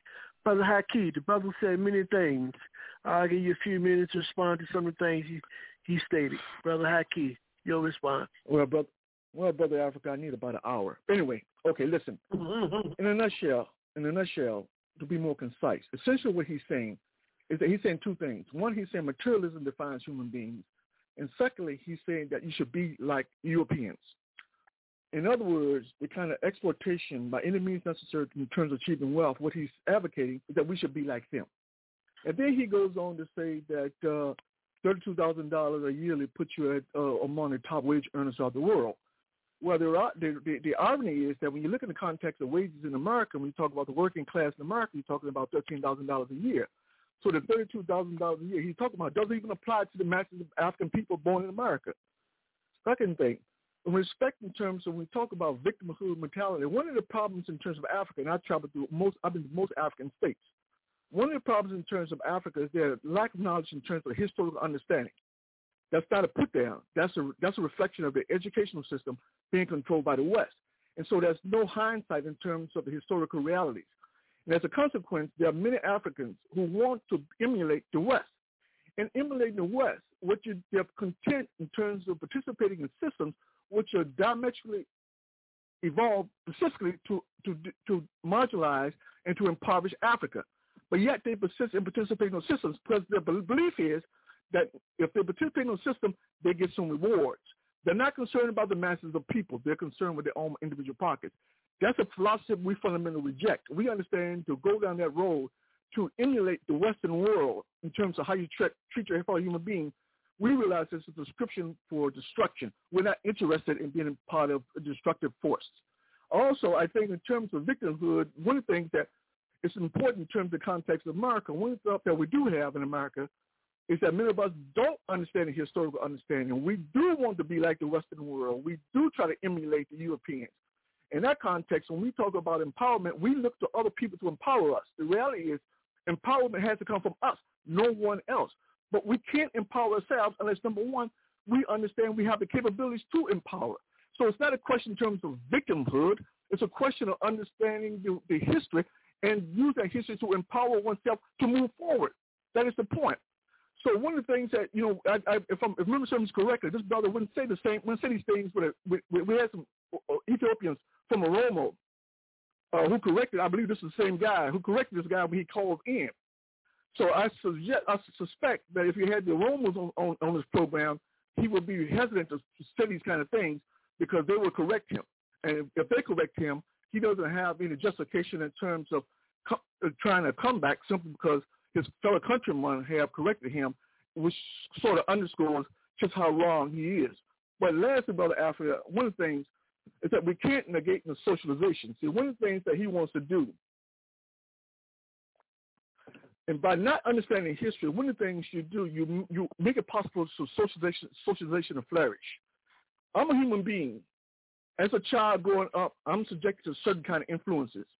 Among those influences are the media, the education that I receive, or my community.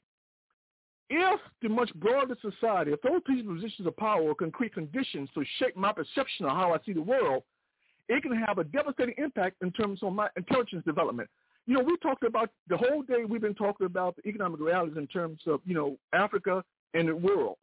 It seems to me that uh, these these these the points that we've been made have been have been uh, either dismissed or they weren't understood properly. But the whole point is that when we talk about this question in terms of in terms of socialization, we have to understand that it doesn't matter where you're born. socialization is socialization. Whether I'm born in America, Central South America, Caribbean, or Africa, it doesn't matter. The conditions, to a large extent, will determine my outlook, my perception in terms of how the world operates. And so when you talk about inequality that exists in, in, in African states, inequality exists in America as well. And also, when you talk about that $32,000 figure, the one thing we have to understand, when you, when you talk about $32,000, we have to take in context what the value of the currency that we're talking about. So in America, $32,000 is not a lot of money. So if you're thinking $32,000 a year in America that you're not going to struggle, then you're sadly mistaken. So this notion that somehow that you got to be like the West, you got to be antagonistic, materialistic, destructive, the notion that such variables and that this is the way human human beings to move forward is a proposition that we fundamentally reject. We don't want to be that way, and this is why we talk about history, the importance of history, understanding history to move forward. As a matter of fact, those individuals in American society who excel, those individuals in Africa who excel, those individuals in Central South America, the Caribbean who excel, tend to be individuals who understand the African history, and otherwise they understand the past. In order to go forward, I got to understand the past for me to go forward and not understand the past is virtually impossible to do, which which which which was explain why so many of us why we such we we we we we we we we, we, we are subjected to such horrible conditions because we don't historically understand uh, those things that happened in the past, those things that happened in the past that fundamentally affect us today. And I'll close with that, Brother Africa. Thank you, Brother Haki. Brother Anthony, your response to my brother. Yes. Uh, let's see. Uh, I concur with all the points Brother Hakeem made. I would add that uh, that uh, that the amount uh, that uh, uh, amount of a person's gross income is relative, and uh, in ostensibly the wealthiest society in the world, uh, thirty-two thousand dollars a year isn't crap. And uh you know and uh you know you really can't sustain yourself on that kind of income adequately especially if you have a family you're trying to raise. And uh you know and i think uh the brother pointed out that uh that uh he's from uh ethiopia. He came uh during the 80s and I would suggest that uh, that it seems like he has a very uh, a limited understanding of how the U.S. amassed its wealth. It amassed its wealth off of the exploitation of the indigenous people and the labor of Africans from throughout Africa. That's how it amassed its wealth and uh, it was uh, it was on our banks and the indigenous people of this hemisphere's land that uh, that the U.S. amassed its wealth, and it's very unevenly distributed. Uh, and yes, uh, several of us have been outside the U.S. and we under and we have an understanding and also we uh, and also we've done uh, uh, done our research in terms of how poverty affects other people around the world, and also how uh, and how uh, lack of the knowledge of how the U.S. acquired its wealth uh, plays a role in terms of people perceptions of the realities here. Uh, a lot of people don't understand how the U.S. came this uh, wealthy behemoth that it is. And that that is the, through the exploitation of other people's labor and other people's land. And uh, and uh, and the reason why uh, you know so many people aspire to come to the U.S. They they see the U.S as a, a land of uh, flowing with milk and honey, but they don't have an understanding of how the U.S. amassed that wealth. And that was out of the off of the exploitation of the people of Africa and the land of the indigenous people of the Western Hemisphere. And we now go to Brother Moses. Let Brother Moses your response to our brother's statement. Well, the brother obviously is, is not a Marxist, and he's obviously, you know, not a, a secretary or uh, Kwame Nkrumah. Um, he's he's he's he's you know not in touch with the the masses of African people and the needs of African people and and understanding the historical development of, of the world. And he's just he's ignorant on all on all points and uh and he's just a glorified mercenary. I mean basically he's he's he's just trying to seek wealth and uh and uh and he doesn't want to deal with the past and he just wants to move on and, and get everybody else to move on and not deal with the past.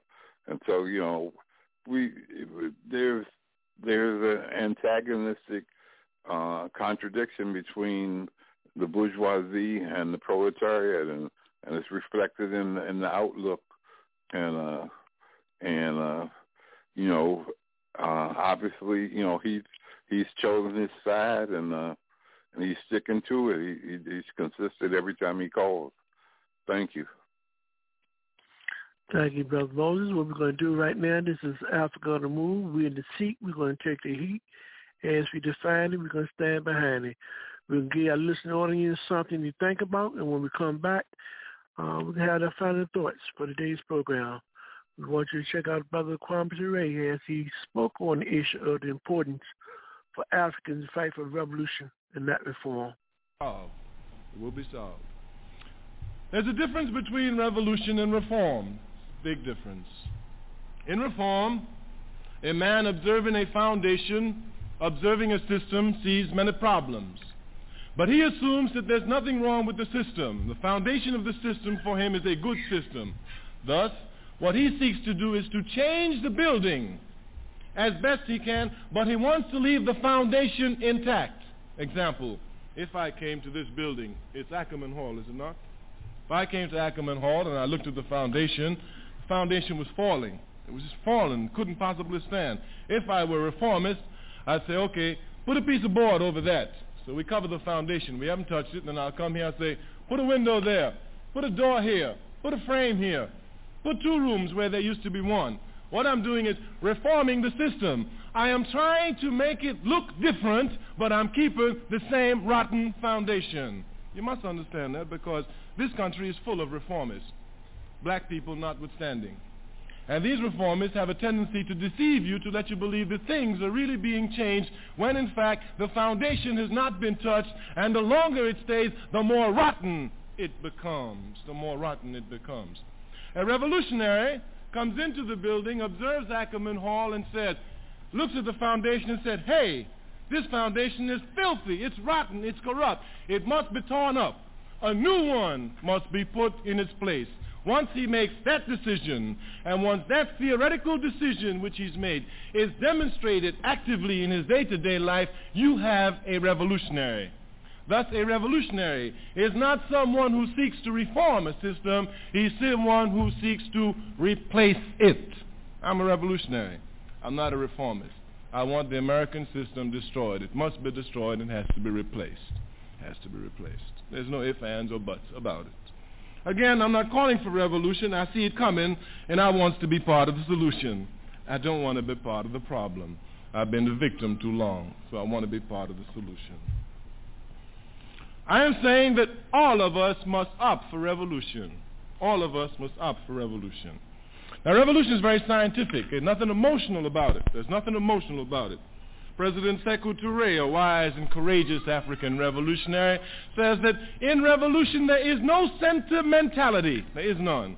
Whether I like something or do not like something, it is scientifically determined for me, thus I must do it. So I have no sentiments involved in my work. I just have to do what I have to do, and I will do it the best way I can. Best way I can. Now, revolution, we said, follows scientific laws. If you come and you look at the foundation and you see the foundation is rotten, and you say that you want to replace this foundation, you want a new system, you're asking for revolution.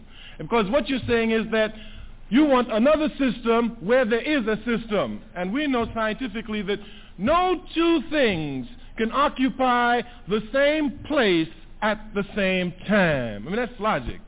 So if you say that uh, you're against capitalism and you want another system put in the place of capitalism, then all you're saying is that you want revolution because capitalism and this other thing cannot occupy America at the same time. Only one, only one will occupy it. Only one will be dominant. Thus, if you say you want revolution, you understand you're talking about scientific principles.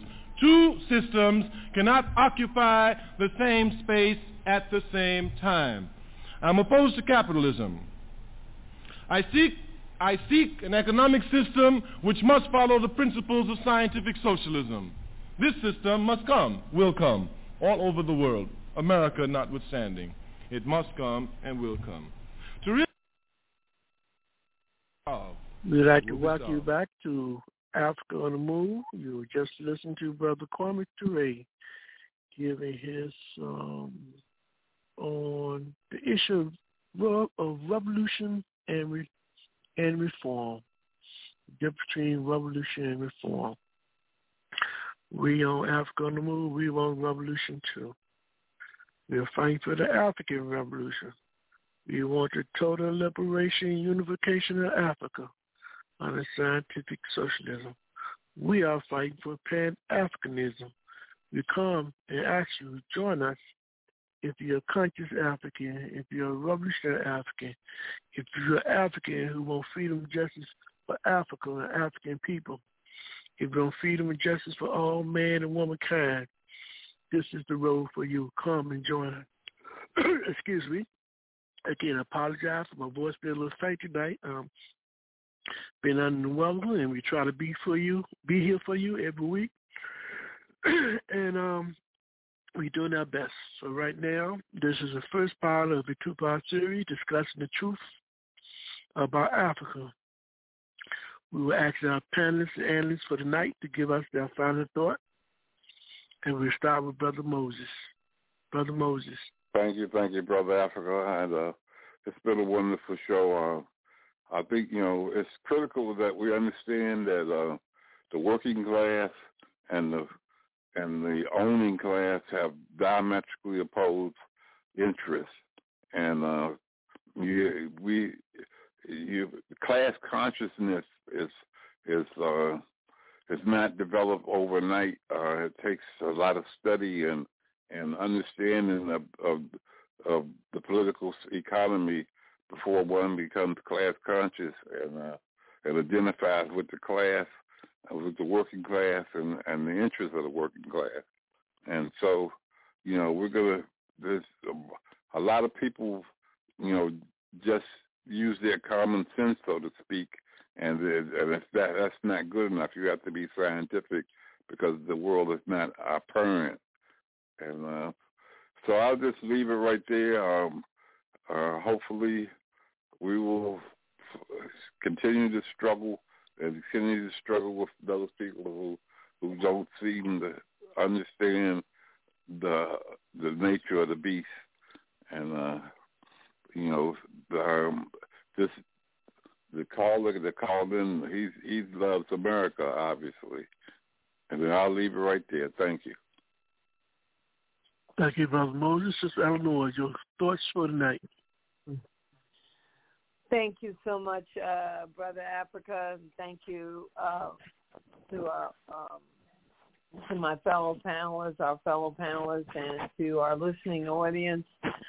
I just uh, I'm going to close with the reality, and Brother Af- uh, Brother Africa, Brother, all the panelists brought it up if you're earning thirty-two thousand dollars a year, and your rent is two thousand a month, and taxes are taken out of your income, and you have to provide transportation and food for yourself, you're a very poor person. And it doesn't matter what that thirty-two thousand dollars might represent in Ethiopia, thirty-two thousand U.S. dollars what matters is where you stand and where you live. And you can't afford to feed your family and yourself and to provide for your retirement and your health care. So with that in mind, Brother Africa, I uh, really enjoyed this evening's show. I want to thank you so much. And it was uh, wonderful to discuss art and uh, artifacts, their great, their incredible value, and that they're priceless. And who and how are we going to determine to return them to their rightful owners? So, with that in mind, everyone have a wonderful week and a, a very Merry Christmas. And I look forward to and a Happy Kwanzaa. And I look forward to uh, meeting with you again next week. Thank you, Sister Eleanor. Next, we go to Brother Haki. Your final thoughts for tonight.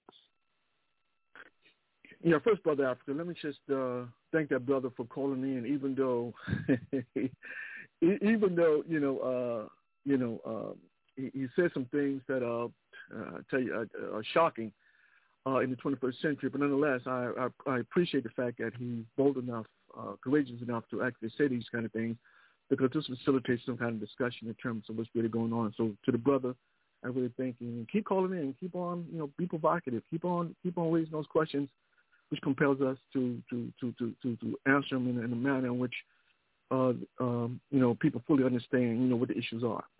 Now, my my closing my closing statement to this, Brother Africa, when we talk about economics, I think one of the things that's important when we talk about the level of uh, uh, of uh, um, economic growth, when, specifically when you talk about uh, the wealth that accrued to you know the small percentage of the, of the population uh, from a global perspective. Uh, when you look at that, that that total amount in terms of benefits to that to that small sector, it's mind-boggling. In fact, uh, like one one hundred for one percent of the population, about five hundred twenty thousand people, own at least 19 million 19 million dollars. Now that doesn't include investments. That's just cash, nineteen million dollars. In essence, they hold eleven percent of the world output. Um, that is extraordinary. Now it's even it gets even more grim when you look at in terms of the one tenth of one percent of the population uh, of the global population. They can they have more wealth than 3.8 billion people on the planet. Um, now, when we talk about this one tenth or one percent of the global population in terms of being in that that that that, that, that wage uh, uh, group, we're talking about roughly. We're talking about throughout the world. We're talking about seven seven million people, and so the world has what is what we have what uh, five five six billion people on the planet, and we're talking about seven million people who actually have have more assets assets more wealth than the entire world output when you talk about how much the world produced in terms of output, we're only talking about $418 trillion. So if you talk about $418 trillion in terms of all the world has offer in terms of buying and selling, but yet you got one-tenth one of the population who owns more than that, then clearly we got a problem. And what that means, it means in terms of dollars and cents, it means that the disempowerment of people is, in, is, creeping, is increasing leaps and bounds. And so people who don't have access to money have no access in terms of right to life. And this is the fundamental problem. In the context of America, when we look in terms of disparity between the haves and the have-nots, one of the things we have to understand that this disparity that we're talking about is not going to disappear. It's widening every day. And the question ever becomes, with this disparity, what are those people who don't have access to money? What are you going to do? Sister Eleanor talked about paying the rent. What are you going to do about in terms of what are you going to do in terms of uh, uh, being able, you know, to go to a school because now that they are phasing out public education, these charter schools are the vehicle in which people are going to be educated. Well, which since these schools are privately owned and they're privately financed in in large in, within large part they're privately financed, they're also financed by you know public expenditures. Given this reality, it's only it's, it's inevitable that these schools, these charter schools, are becoming uh, uh, uh, pay. Uh, you have to pay to attend these, these, these charter schools. The question is, in a society in which increasingly the wages continue to, to fall, fall, fall, fall. In fact, wages have been falling for workers in America for the last 30 years. When you talk about the decrease in wages, then you have to ask yourself, uh, what are people going to do in terms of educating their children if, in fact, the charter schools want you to pay to educate your children? So we got some problems. So clearly, none of these problems to be resolved, you know, uh, by simply or being ignorant about it. We have to understand wholeheartedly how these how these how these changes fundamentally affect our lives. We got to understand also historically, you know, the processes that led to these kind of developments. Because in order to, if we understand historically how these these developments came to came to fruition, then we can theorize avenues on which we can move forward. So having said that, Brother Africa, as always, you know, I encourage people to unravel the matrix. That is key. Uh, if we're going to, if there's any hope of longevity, we have to understand concretely what's going on and what our response is going to be to what's going on. With that, you have a good night, Brother Africa. Good night to you, Brother Haki. Brother Anthony, your final thoughts for tonight. My final thought for tonight is that we must uh, intensify our level of organization and political education among ourselves. That is the ultimate, the ultimate solution to the problems facing us is Pan-Africanism, the total liberation and unification of Africa under scientific socialism. You can find out more about Pan-Africanism by visiting our website, www.a-aprp-gc.org. And you can find out more about the history of the All African People's Revolutionary Party, GC, as well as the history of the development of Pan-Africanism. And also you can find ways to join and support our organization as well. Thank you. Thank you, Brother Anthony. Thank all you, our panelists and analysts for today's program, our listening audience, audience calling today. We'd like to thank all y'all get, for giving us the opportunity, opportunity to come to your homes this evening where we can speak truth to the powerless and the powerful. As a reminder, we want you to remember that Pan-African Roots publishes Volume 1 and 2 of a new book titled We Demand the Full, the full Disclosure and Digitization of All Slavery Era Records please go to the website www.a-aprp.gc.org for more information. And we also want to remind you, if you haven't already um, joined yet, please contact the African Awareness Association and join us. It takes its annual Black History, Education, and Cultural Travel Challenge to Cuba from July 23rd to July 31st. For more information, you can email African Awareness Association at the email African Awareness Association 2 at gmail.com or go to our visit our website at www.aaa-cuba, C-U-B-A, tours, T-O-U-R-S dot com. So, we would like to thank you again for listen to part one of a two-part series. Next week we'll continue part two on discussing the truth about Africa. Like always, we try to give you what you need, not necessarily maybe what what you want. We do our best to try to give you what you need. We will speak truth to power and the powerless, and we will try to induce you to organization because we recognize one of the biggest contrib- contradiction that people are dealing with are not being organized. We encourage you that if you want to help your people, if you want to be a positive role to help move humanity forward, if you want to free Africa, African people, you only can do it by one way, and that way is to be organized. So let's get organized, and the best way to get organized is join an organization that's doing something to help alleviate the suffering of your people and humanity. If you find, if you don't find an organization to suit your needs and your interests, then you create one to, that will help serve the interests of your people and you help move humanity forward. So until next time, this is Brother Africa for Africa on the Move. We'd like to thank you again. We see you next week. And like always, we strive to go forward our backwards novel. So we're going to leave you for the next 10 minutes with some revolutionary culture. This has been Africa on the move. Hey, hey, hey. Hey, what's up now? Brother, Mother,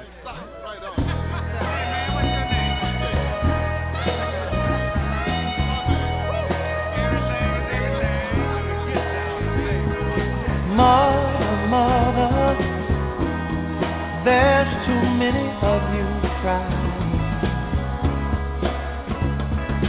Brother, brother, brother, there's far too many of you dying.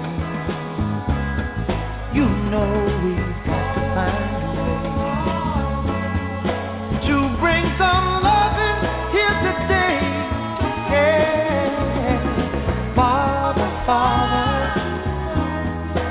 don't need to escalate. You see, war is not the answer, for only love can conquer hate. You know we've got to find a way to bring some love oh, and tears here today. Oh, picket line and picket signs punish me with brutality.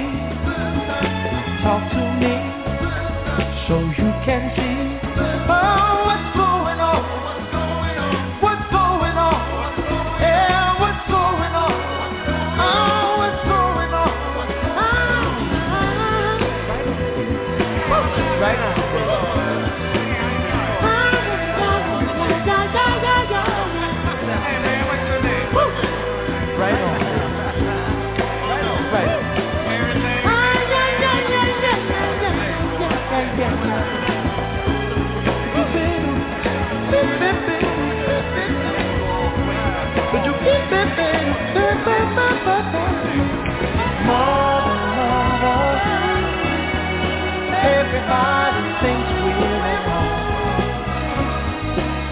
Oh, but who would they judge us? Simply cause our hair is long. Oh, you know we've got to find a way. Bring some understanding here today. Oh, oh, oh. Pick it loud. Pick it loud.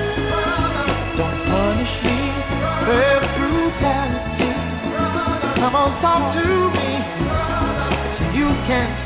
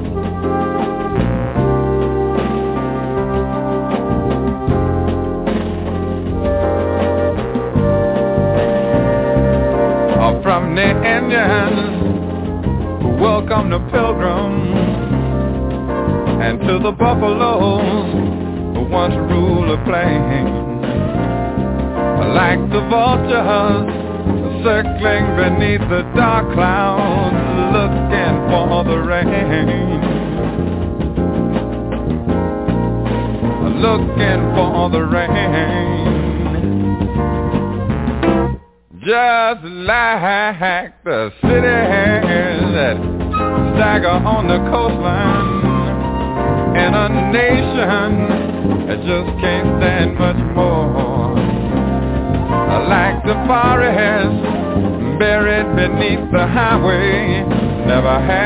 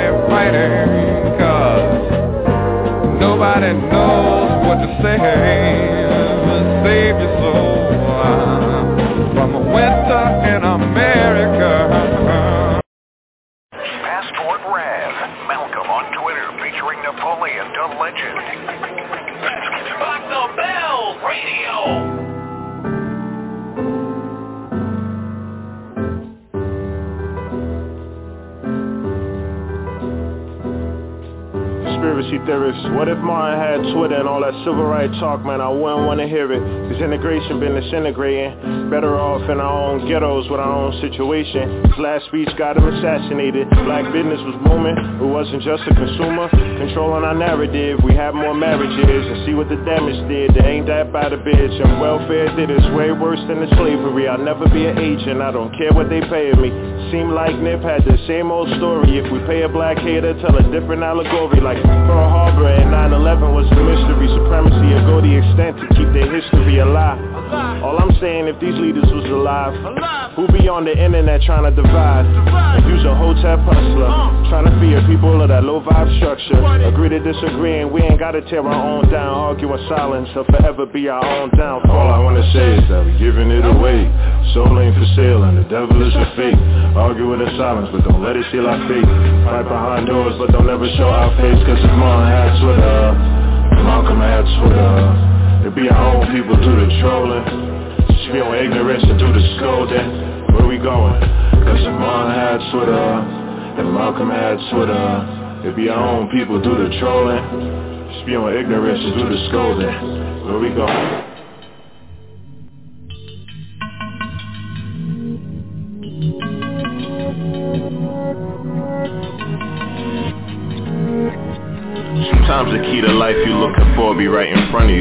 Tried to show my man hidden colors, he said nothing new. I said what if we been lied to? Most of our freaking lives Harriet coming tonight.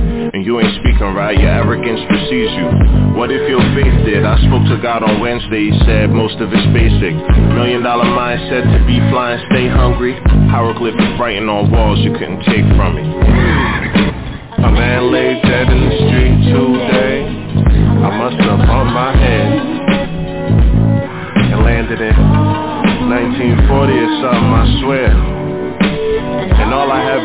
and joy to give.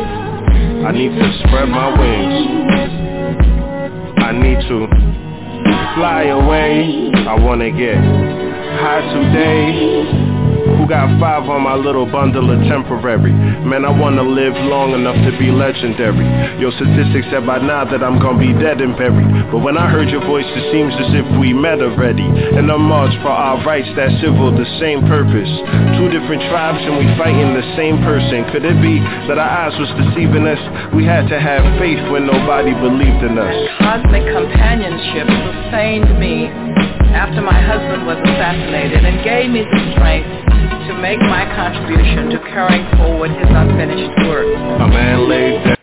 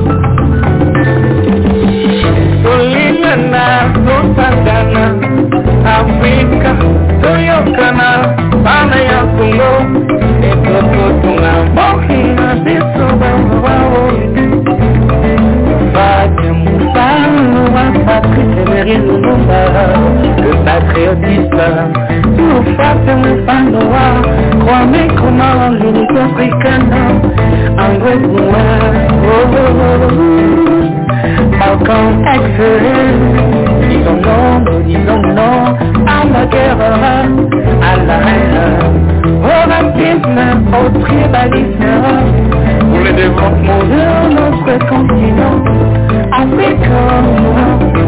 Le Congo, oh, oh, de beauté dans l'unité, dans l'amour, la volonté, le vertige. L'amour, la volonté et le sacrifice pour le changement du Congo. kongolo turenkondoluko madame patricia lokwa tolingana africa we are strong congo team united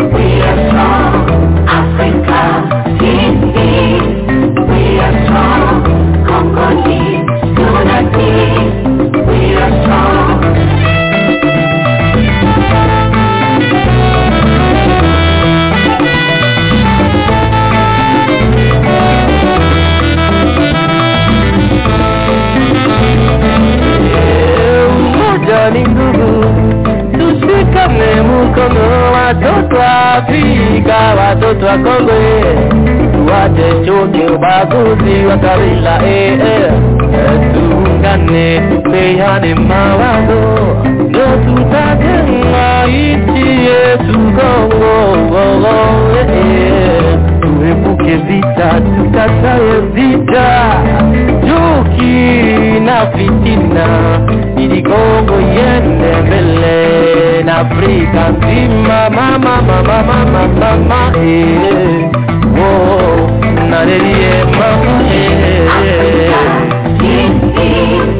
We are strong, Congolese, we are strong, Africa.